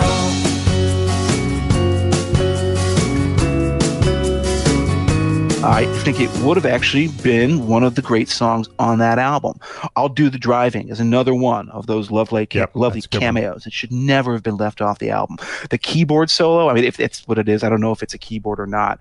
It's just, it's so lovely. It feels like a lot of these songs were just, you know, discarded or sent away as B-sides because they weren't power poppy enough. And I consider that to be a big mistake. Um, you know, that would have obviously changed the tenor of these albums. They would have felt like something different if these sort of lighter or more folky or more country songs had been included. But it's really glad that they're here and you can find them now because I really think that they hold up well.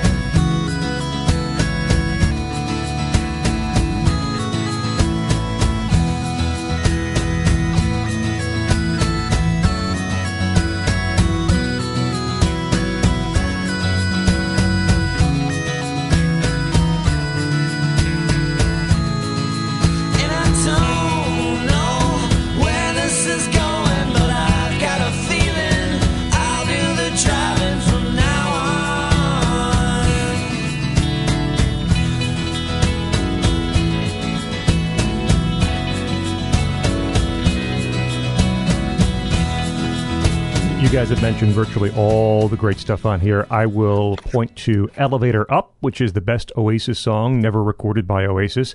Yeah. Actually, I like Elevator Up um, more than I do uh, Bought for a Song, and I think they're kind of they're, they're similar in the, in the way they're they're uh, they're they're written. And, and then the other one from the first disc is uh, Carpet King, which is a, a Schlesinger song. And I love the, the, the double meaning because clearly uh, they're talking about carpet as in toupee. Uh, he looks like he's wearing a cheap disguise, but it's real.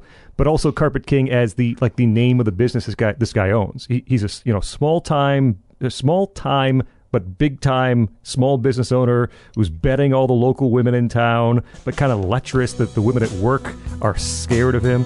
It's just this really neat character, and um, and I, I like the, the melody that goes along with with Carpet King as well.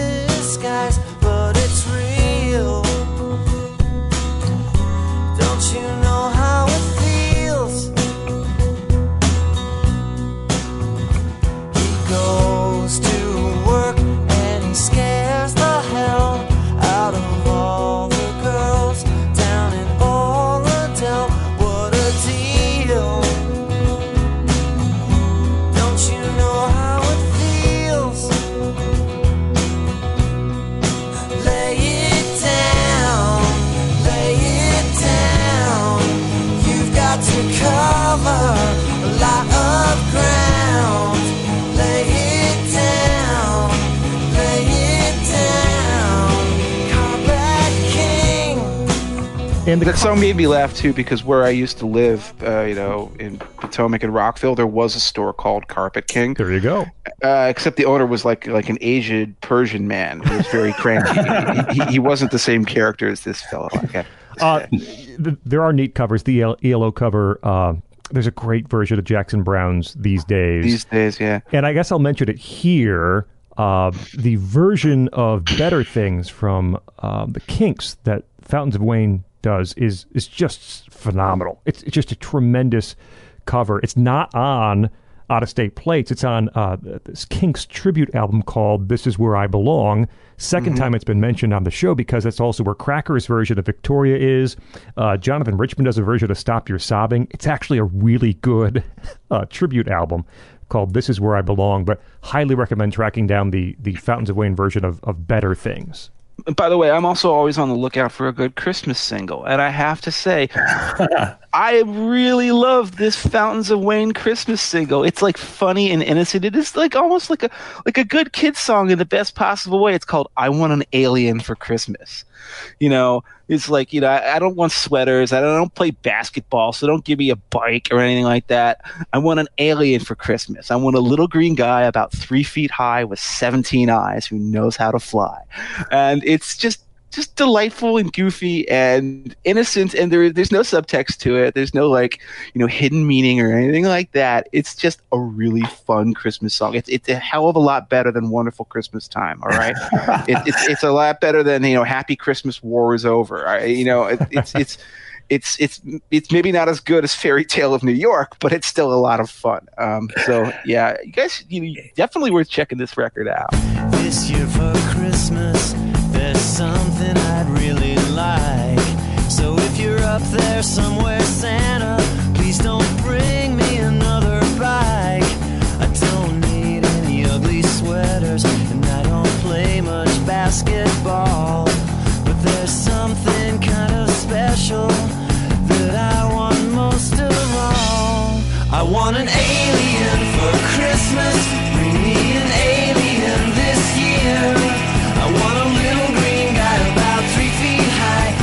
17 eyes who knows how to fly. I want an alien for Christmas this year. To, to, to me, that song "I Want an Alien for Christmas" that was the Wonders or the Oneders uh, Christmas single. Yeah. because to me, there's, there's very much that that that Yeah. Wonders vibe to it, right? It, it does harken back to the '60s, and you're right, it is better than Paul McCartney. It might even be a little. I don't know if it's better than uh, "Merry Christmas." I don't want to fight tonight by the Ramones, but uh, but it's up there. So after this to the fourth album. Yeah, Scott, you were going to say? No, just after the uh, the dual, the two CD out of state plates uh, collection. I think four years, right? Four years is, is what it, it sounds in my The, mind. I mean, um, 2003 to Welcome 2007. Interstate Managers is 2003, and Yep. then this one is 2007. Yeah. And that's Traffic and Weather, uh, which, um, I mean, it didn't have a hit single. It, it didn't climb up the charts. It wasn't. Uh, it wasn't to be a, a multi-album string of power pop uh, hits on the top forty charts for Fountains of Wayne. But, guys, Traffic and Weather is really good, and I think is essentially um, as good as those first three albums. This is one that is done largely by Schlesinger. Collingwood had uh, issues with alcoholism and depression. He only writes three songs on this album uh, Fire in the Canyon, Hotel Majestic, and, and Seatbacks and Tray Tables. And everything else is Schlesinger. Uh, I, I think more than ever, there's even a, a, a, sadness to a lot of these stories um, and these characters on Traffic and Weather. And I'll just start by, I mean, the first song, which was the lead single, "Somebody, uh, Someone to Love," which uh, I, I love the way the song is constructed, though, because the song is essentially the story of two people who don't meet. That's that's the that's the end. But you see a character, Seth Shapiro. You see a character, Beth McKenzie. We find out about each of them in one of the verses. They're lonely, loveless souls, but also not really trying to find love. And uh, the end, you know, they're both going for a cab and they don't find each other. They don't see each other.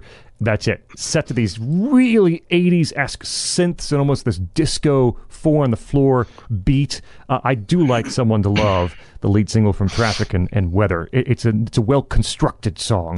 Beth McKenzie got the job of her dreams. Retouching photos for a magazine aimed at teens. It's Thursday night, she should be out on the scene. She's sitting at home watching the King of Queens. There's something wrong that she can't describe. She takes her contacts out of her eyes. Sets the alarm for 645 so she can get a little exercise.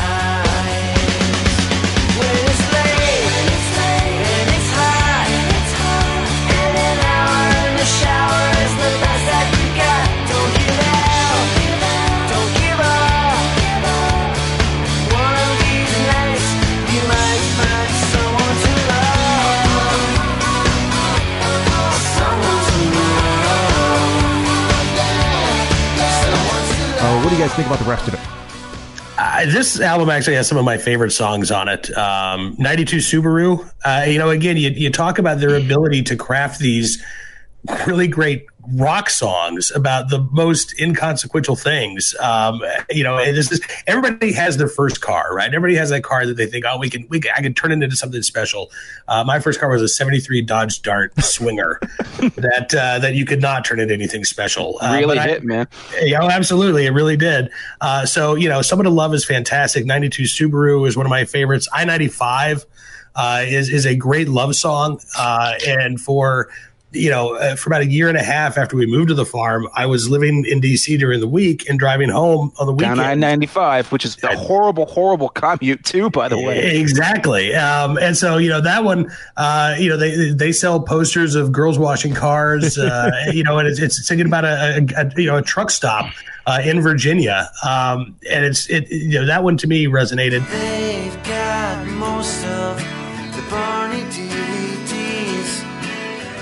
Mugs and tees that say Virginia is for lovers, but it's not. Round here it's just for truckers who forgot to fill up on gasoline. Back up near Aberdeen. It's a nine hour drive from me to you. South on I 95 and on. Do it till the day that I die if I need to.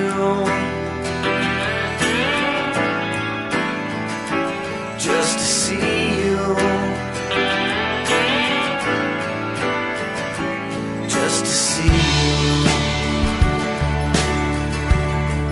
And the new routine, as I said, I think might be my favorite Fountains of Wayne song of all time. I love the the storytelling, how there's this revolving cast of characters uh, and a revolving, you know, geography, a, spinning globe of places.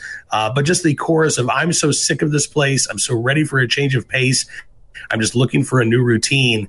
Eh, That was me uh, a couple years after this album came out, and just looking out my front door in Northern Virginia and counting, you know, 28 other homes that I could see, and just feeling like people were on top of me, and and and having lived there for almost a decade, ready to break out and to find that new routine. Uh, th- this was my theme song for you know a good year or so of my life. this is the album that I was primed to not like. And why? Well, because I just sort of have like after lifetime of listening to rock music and, and sort of the, the, arc of an artist's or a band's development, all the signs seemed inauspicious. Commercial failure that comes four years after the band's last album. Really fraught production, apparently, because you know I could read about it on Wikipedia. You know, obviously, you know, I'm exploring a band that I don't know much about. Hey, like everybody else, I go to Wikipedia. I was thinking to myself, well, this will this is going to be a big letdown, and it's miraculously, it's not. It's it's pretty much just on the same trajectory as the other three albums are, which is amazing to me. And the, even the songs on this album that initially turned me off won me over. So like the title track, "Traffic and Weather," I mean it's basically like Anchorman, right? You know, it's like um, you know, you know, like six o'clock news or whatever it is, you know, the, or you know the Channel Six news team, and like you know they're they're doing their little patter about you know like you know this and that, and then all of a sudden the the one anchor turns to the next one and says like, you know, it's time I made you my lover, and then and then the chorus is just rock stupid, but also unforgettable. Ooh, we belong together, like traffic and weather, like traffic and weather. It's dumb, but it's also lovably dumb. You cannot get it out of your head. Every 20 we got business. We're gonna take a break and then we're right back with sports. Then I like those shorts. I've never seen them before. I'd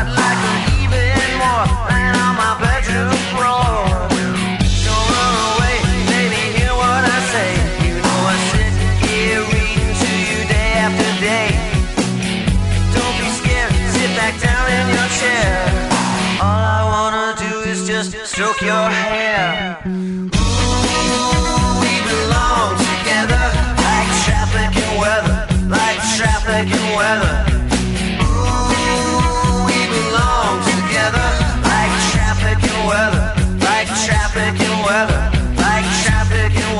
I think the one actually that really, really knocked me over is the one I even made a joke about a little earlier on the show, which is Michael and Heather at the Baggage Claim.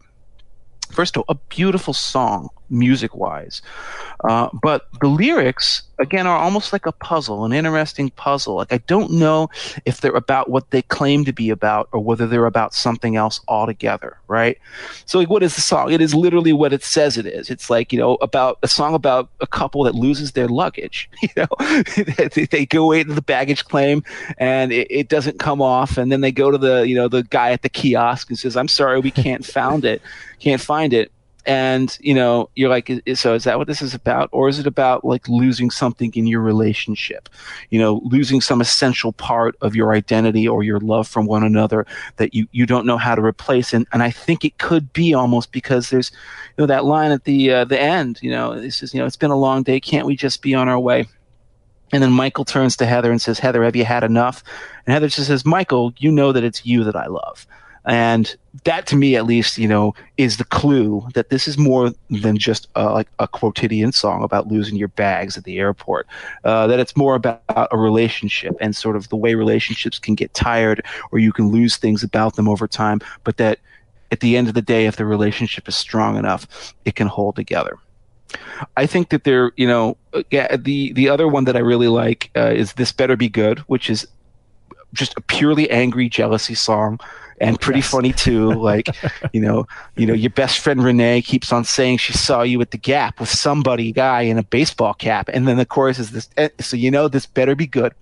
And what he means by that is like, well, your explanation, boy, it better impress me because right now I just think you are a cheating whore. that is the rage with which Chris sings the song. And again, just another fantastic rock track. You know you right for the long weekend, but something don't seem right. And your best friend Renee keeps on saying she saw you at the gap with somebody in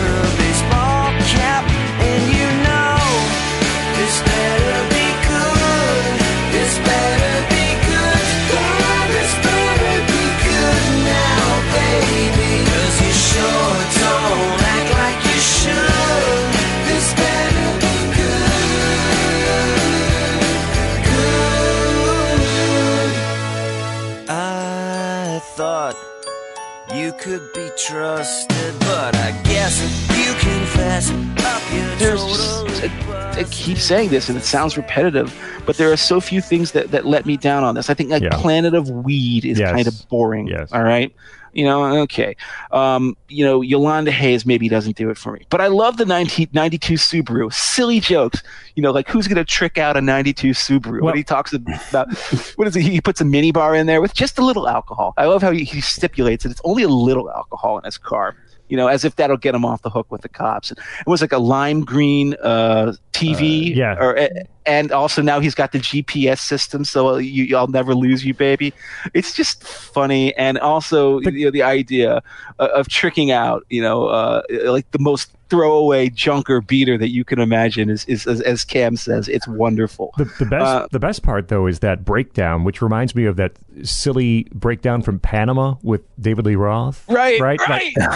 and this is their version of oh, I put my put my hand beneath the seat and roll the seat back, and then you know this thing's a beast. The value will only increase. It's been negotiating terms like peace in the Middle East.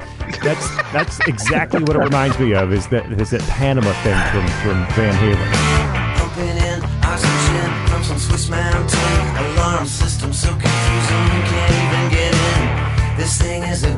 Value will only increase. Been negotiating terms like peace in the Middle East. There's only three of its kind.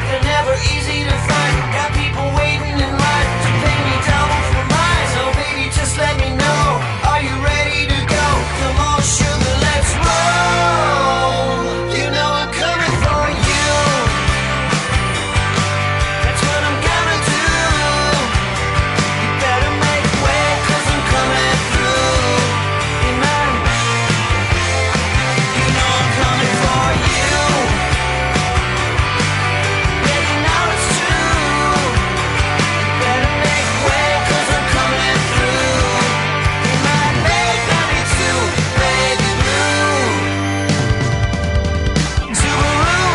Oh man, it is such a witty song, and even the smaller songs on here really, you know, do hold up. Like "Revolving Dora," what a what a pretty little, almost mysterious song that is. Just goes in and out. It's it's between "This Better Be Good" and "Michael and Heather," which I think are the two, for me at least, two of the major songs on this record. So it kind of falls between those two tall stools. But I think it's an excellent song.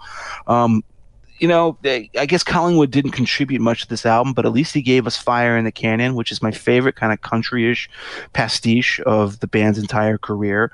Uh, and I think one of the best songs that I can at least know for a fact that he wrote, because I really, I, I love that song. And again, it has the, the depression and the melancholy that was clearly becoming, you know, part of his hallmark writing style, at least during this era. This is, of course, you know, he was fighting alcoholism. Uh, man, he was really not in a good state of mind. And, and that led to a bunch of friction in the band that would show up on their next record, which we'll get to.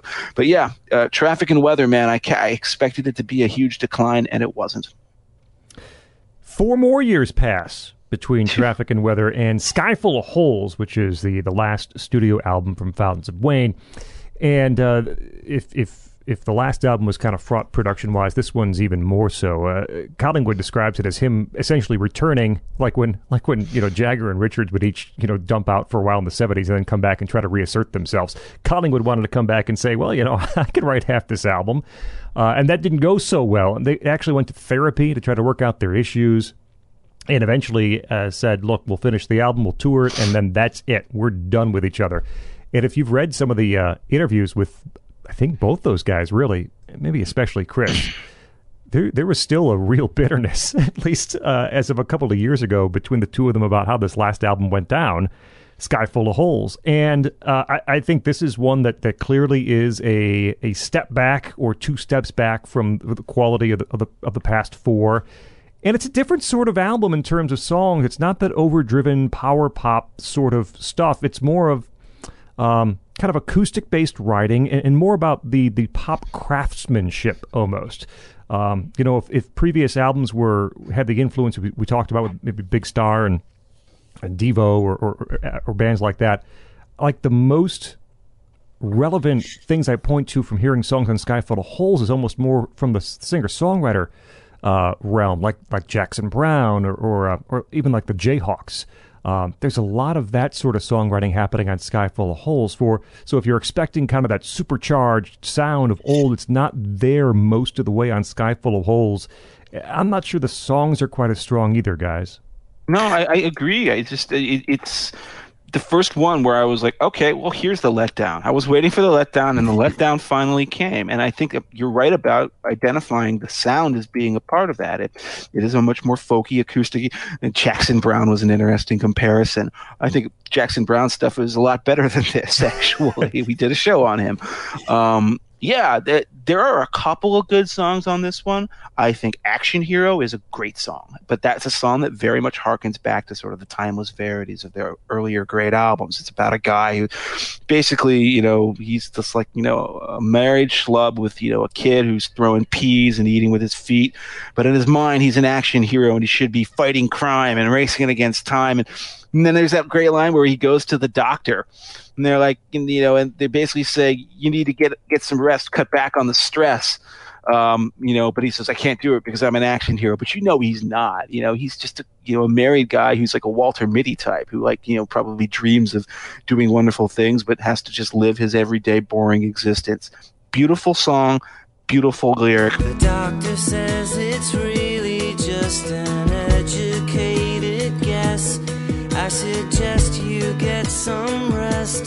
Try to cut back on the stress. Cause I don't like what I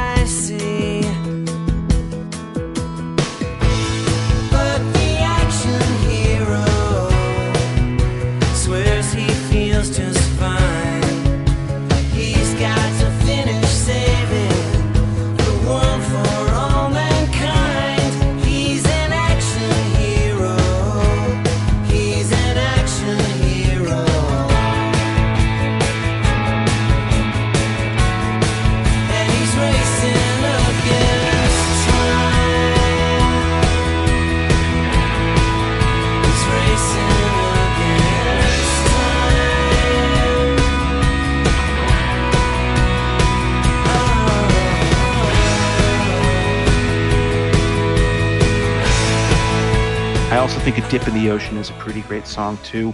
Um, you know, I think it's almost a bit, of escapism. Um, but beyond that, yeah, man, this is the one where I actually, I just don't see too much that really appeals to me. And maybe, maybe Cam will tell me that I'm missing something. No, I wish that I could uh, because it'd be great if you know if they didn't have that clunker. But I, I- think I think this one is uh, the, the the clunker of the bunch, and you know I'm sure a lot of that was the tension between the two. Uh, uh, you know, Adam and, and Chris at the time. Uh, I think the the move towards a, a more acoustic uh, style. I mean, they had done a couple of acoustic tours, I guess, that Jody Porter, the guitarist, said had, had really influenced the sound of this album.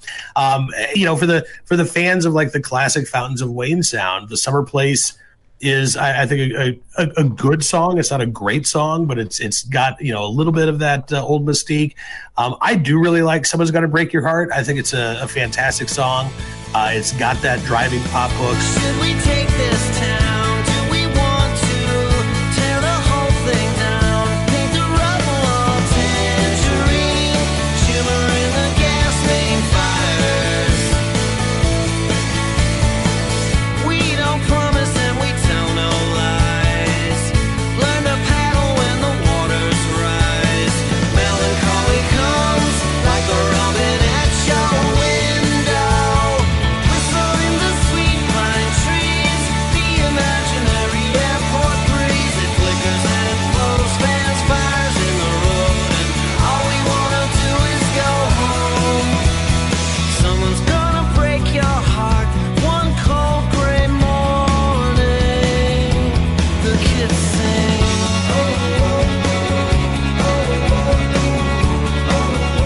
Jeff. I like a dip in the ocean as well. And then, you know, a road song, which um, I, I don't know who wrote that one, uh, whether it was Adam or Chris, but you know, throughout I guess their last three albums, they they tended to have a song about going out on tour, being out on the road. Uh, you know, I, I guess sort of the same subject matter as like Journey's Faithfully, but uh, uh, but but very much a, a different sound. And this one to me is just so plaintive. Of you know, I'm I'm out here, you're back home. Uh, but you know, I, I, can't be with you. But what I can do is I can I can write you a song, and that's exactly what I'm going to do. And here it is. And uh, I, that one, I don't know. It, to me, that should have been the last song on the album. I bought you a light blue T-shirt last night from some band I couldn't stand, but their logo's alright. Some kid threw a bottle on stage. Had an arm like a pro. I know it's getting late. I guess I should let you go. But did I happen to say, Hey, I've been writing you a road song. Don't run away. Cause hey, I promise it won't be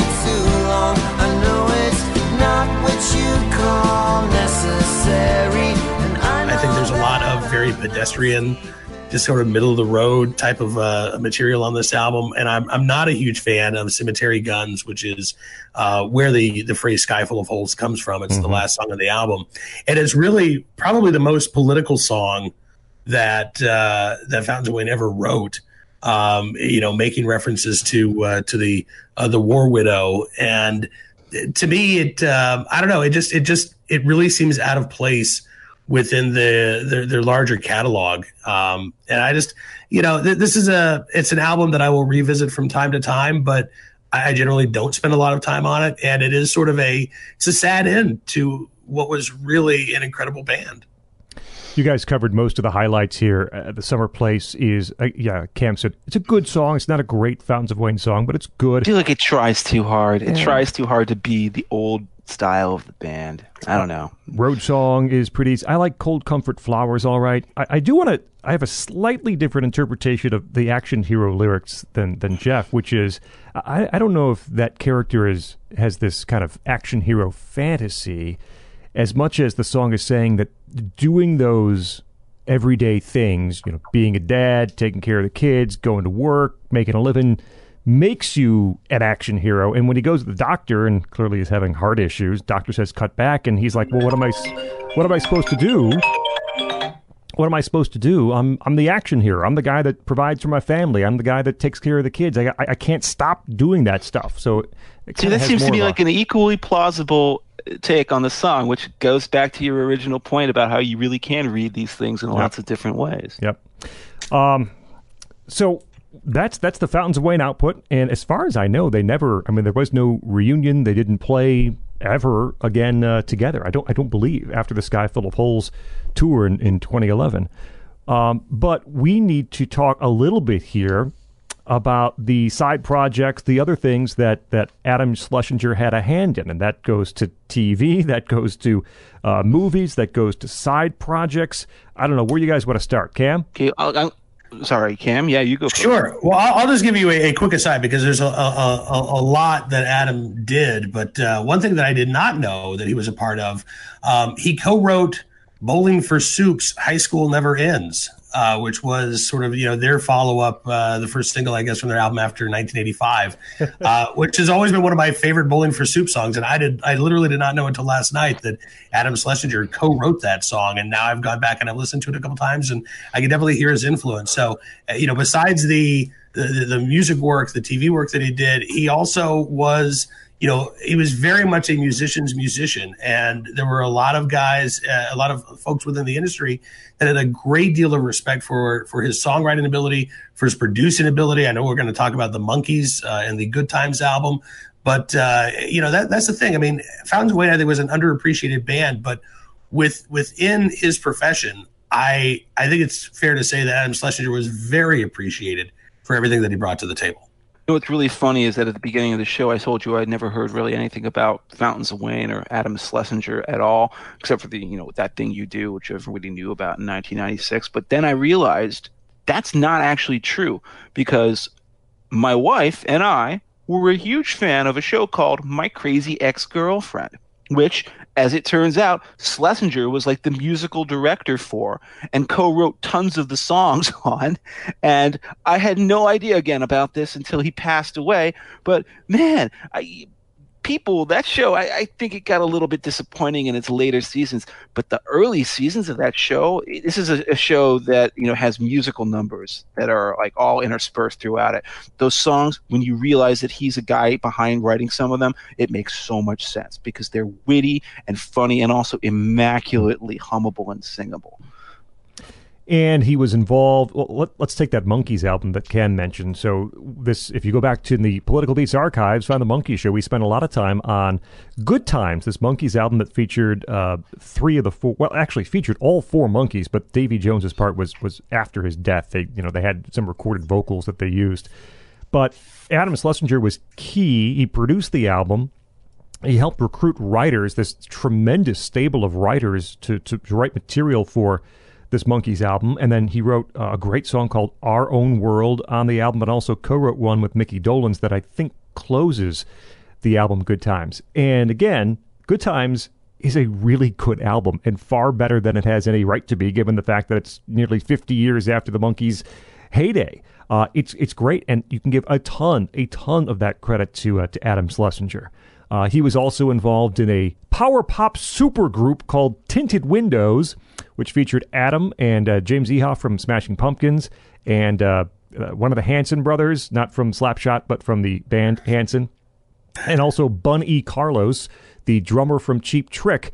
And what I'd say about Tinted Windows is it was a little disappointing when you consider all the talent that was in that band. Um, there are a few good songs uh, from that one album they, they did. It was back in 2009. Uh, kind of a girl, I think, was the single that, that was was was pushed.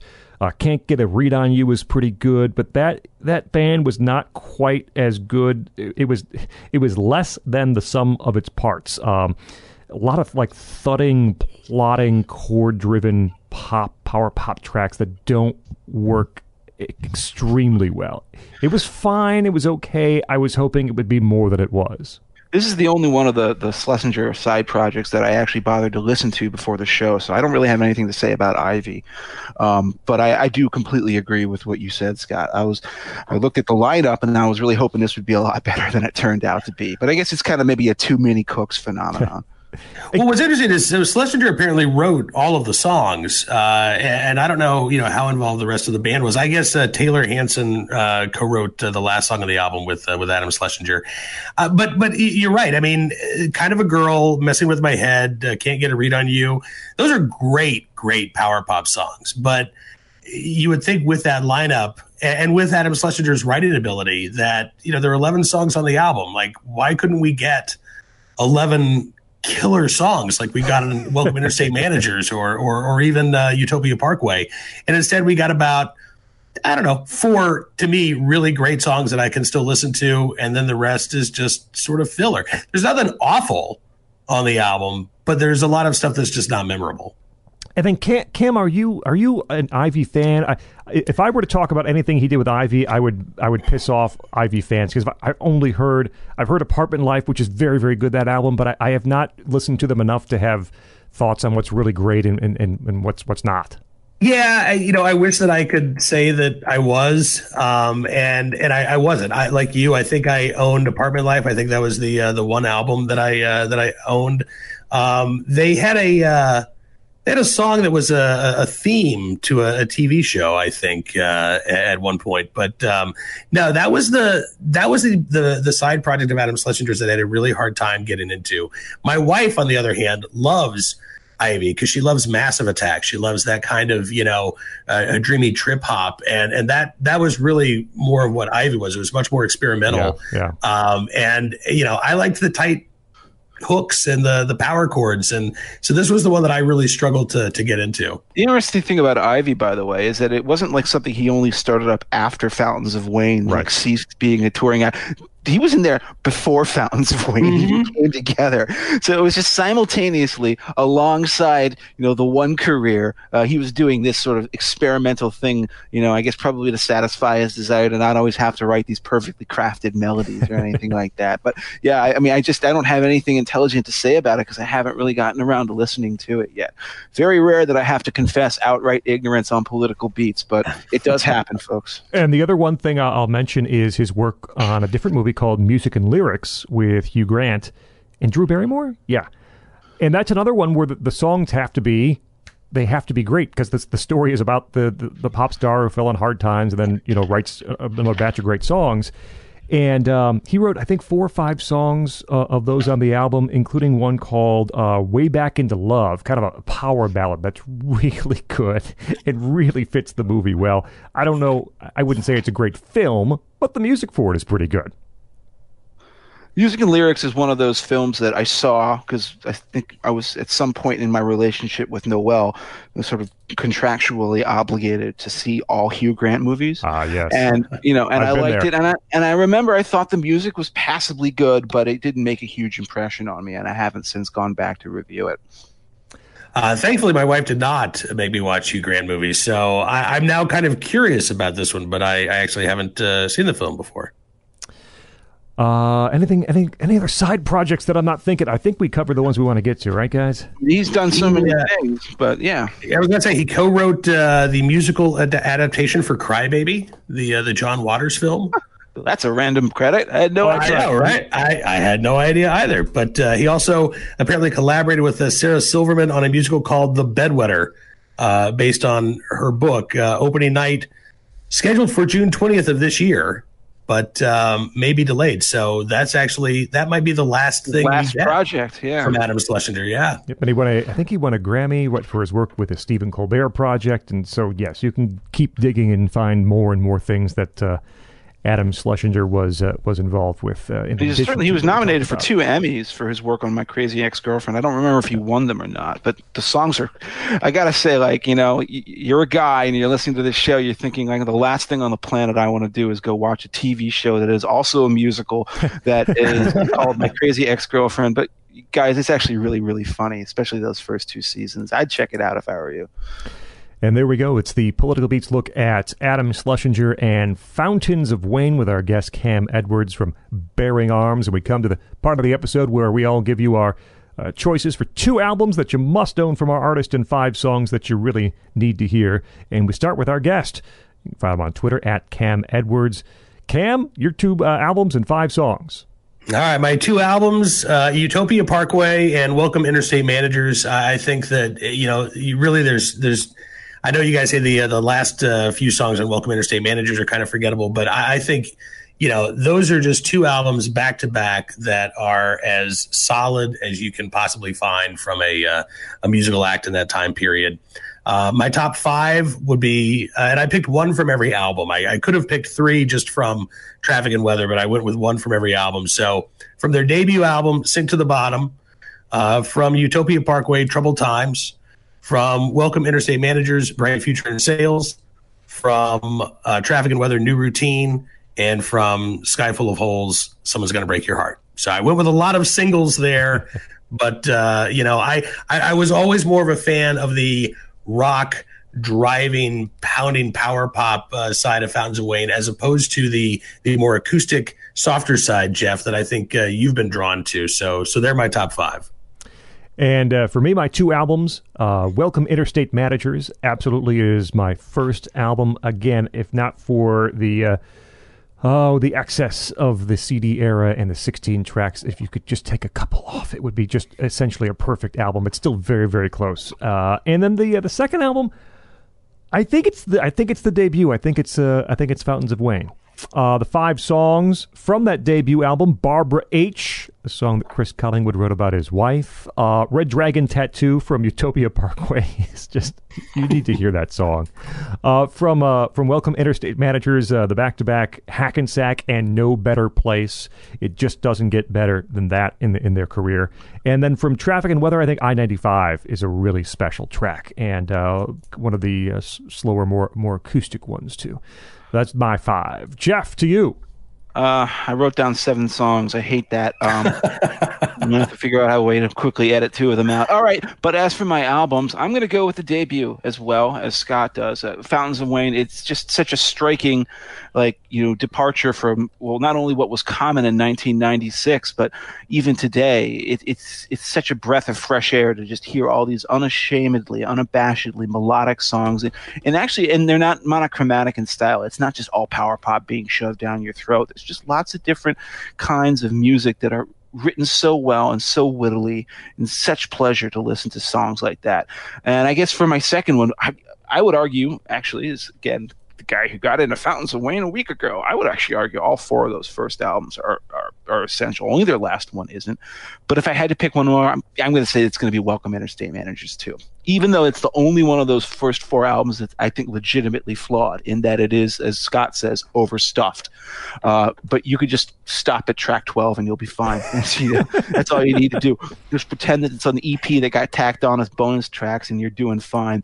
Um, as for my five songs, uh, I guess I'll take one from Fountains of Wayne, and that if I'm going to have to pick one on an album that's just just smashed full of great melodies, I'll go with "Leave the Biker." I just think it's such a funny song. I think it's just a great character sketch.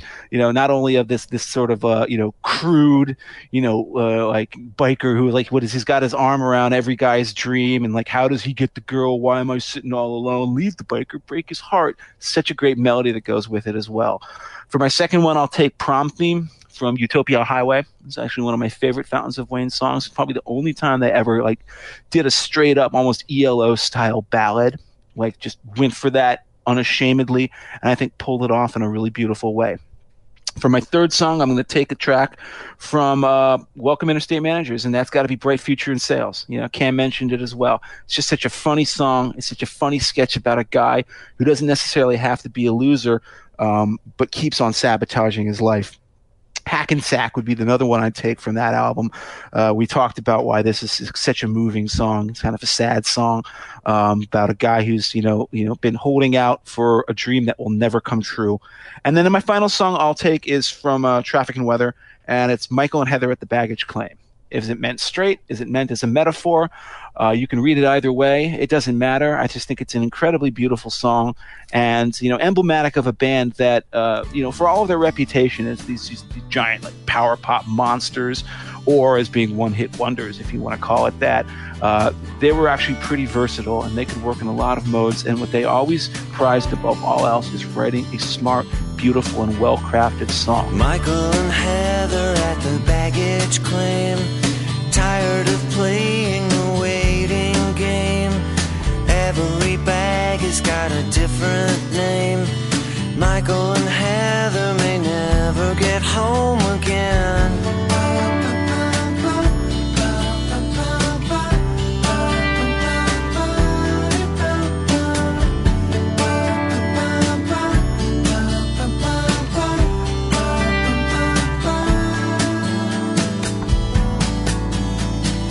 Michael luggage that's soft and brown. Sir, I'm so sorry, it's just not around. Michael and Heather are glad to be on the ground.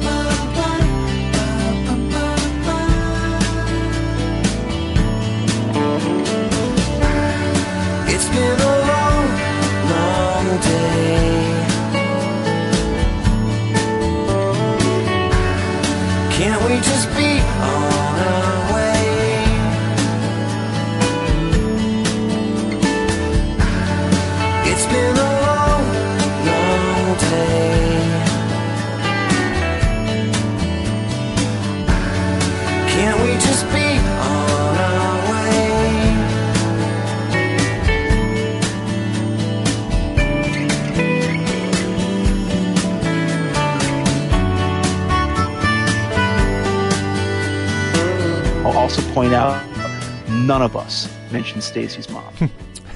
No, you're right. Well, and look, and Stacy's mom, as we said, it's a great song, but their catalog is so much more than Stacy's is. mom. and I'm I'm I'm as shocked as anyone to discover it. There we are, the Fountains of Wayne episode of Political Beats. We uh, thank Cam Edwards for joining us, editor of Bearing Arms, the host of Bearing Arms, Cam and Company, and the 40 Acres at a Fool podcast. Find him on Twitter at Cam Edwards. Cam, thanks for joining us on this uh, emergency episode of Oh, Political Beats. absolutely. Well, thanks so much for uh, for letting me be part of it. Uh, you know, I'm really sad that we're never going to get a chance to see these guys, you know, mend fences and uh, and reunite. I think the uh, I think they still had some good music left in them, but at least we have, let's say, four and a half uh, really incredible albums to listen to. Maybe maybe five and a half if you include uh, Right. the uh, out of state plates. Yeah. I would actually. So yeah. And by the way, it was our pleasure to have you on, Cam. Thanks for joining us. Thank you guys. Jeff Blair, find him on Twitter at Esoteric CD. Jeff, uh, three shows in three weeks. I need a couple of weeks off, okay? Yeah. All right. We're gonna we're gonna take a breather. Hopefully nobody nobody go dying on us. Okay. I mean, gosh, John Prine already did, so nobody else go dying on us. Yeah. Uh, again, find Jeff on Twitter at Esoteric CD. My name is Scott Bertram at Scott Bertram on Twitter. Please subscribe to our feed. Get those new episodes through Apple Podcasts, Google Play, Stitcher, or TuneIn, or go right to nationalreview.com and click on podcast. Listen, enjoy, share them with friends or uh, or enemies, and leave reviews. You can find us on Facebook. Look for Political Beats. On Twitter at political underscore beats. This has been a presentation of National Review. This is Political Beats.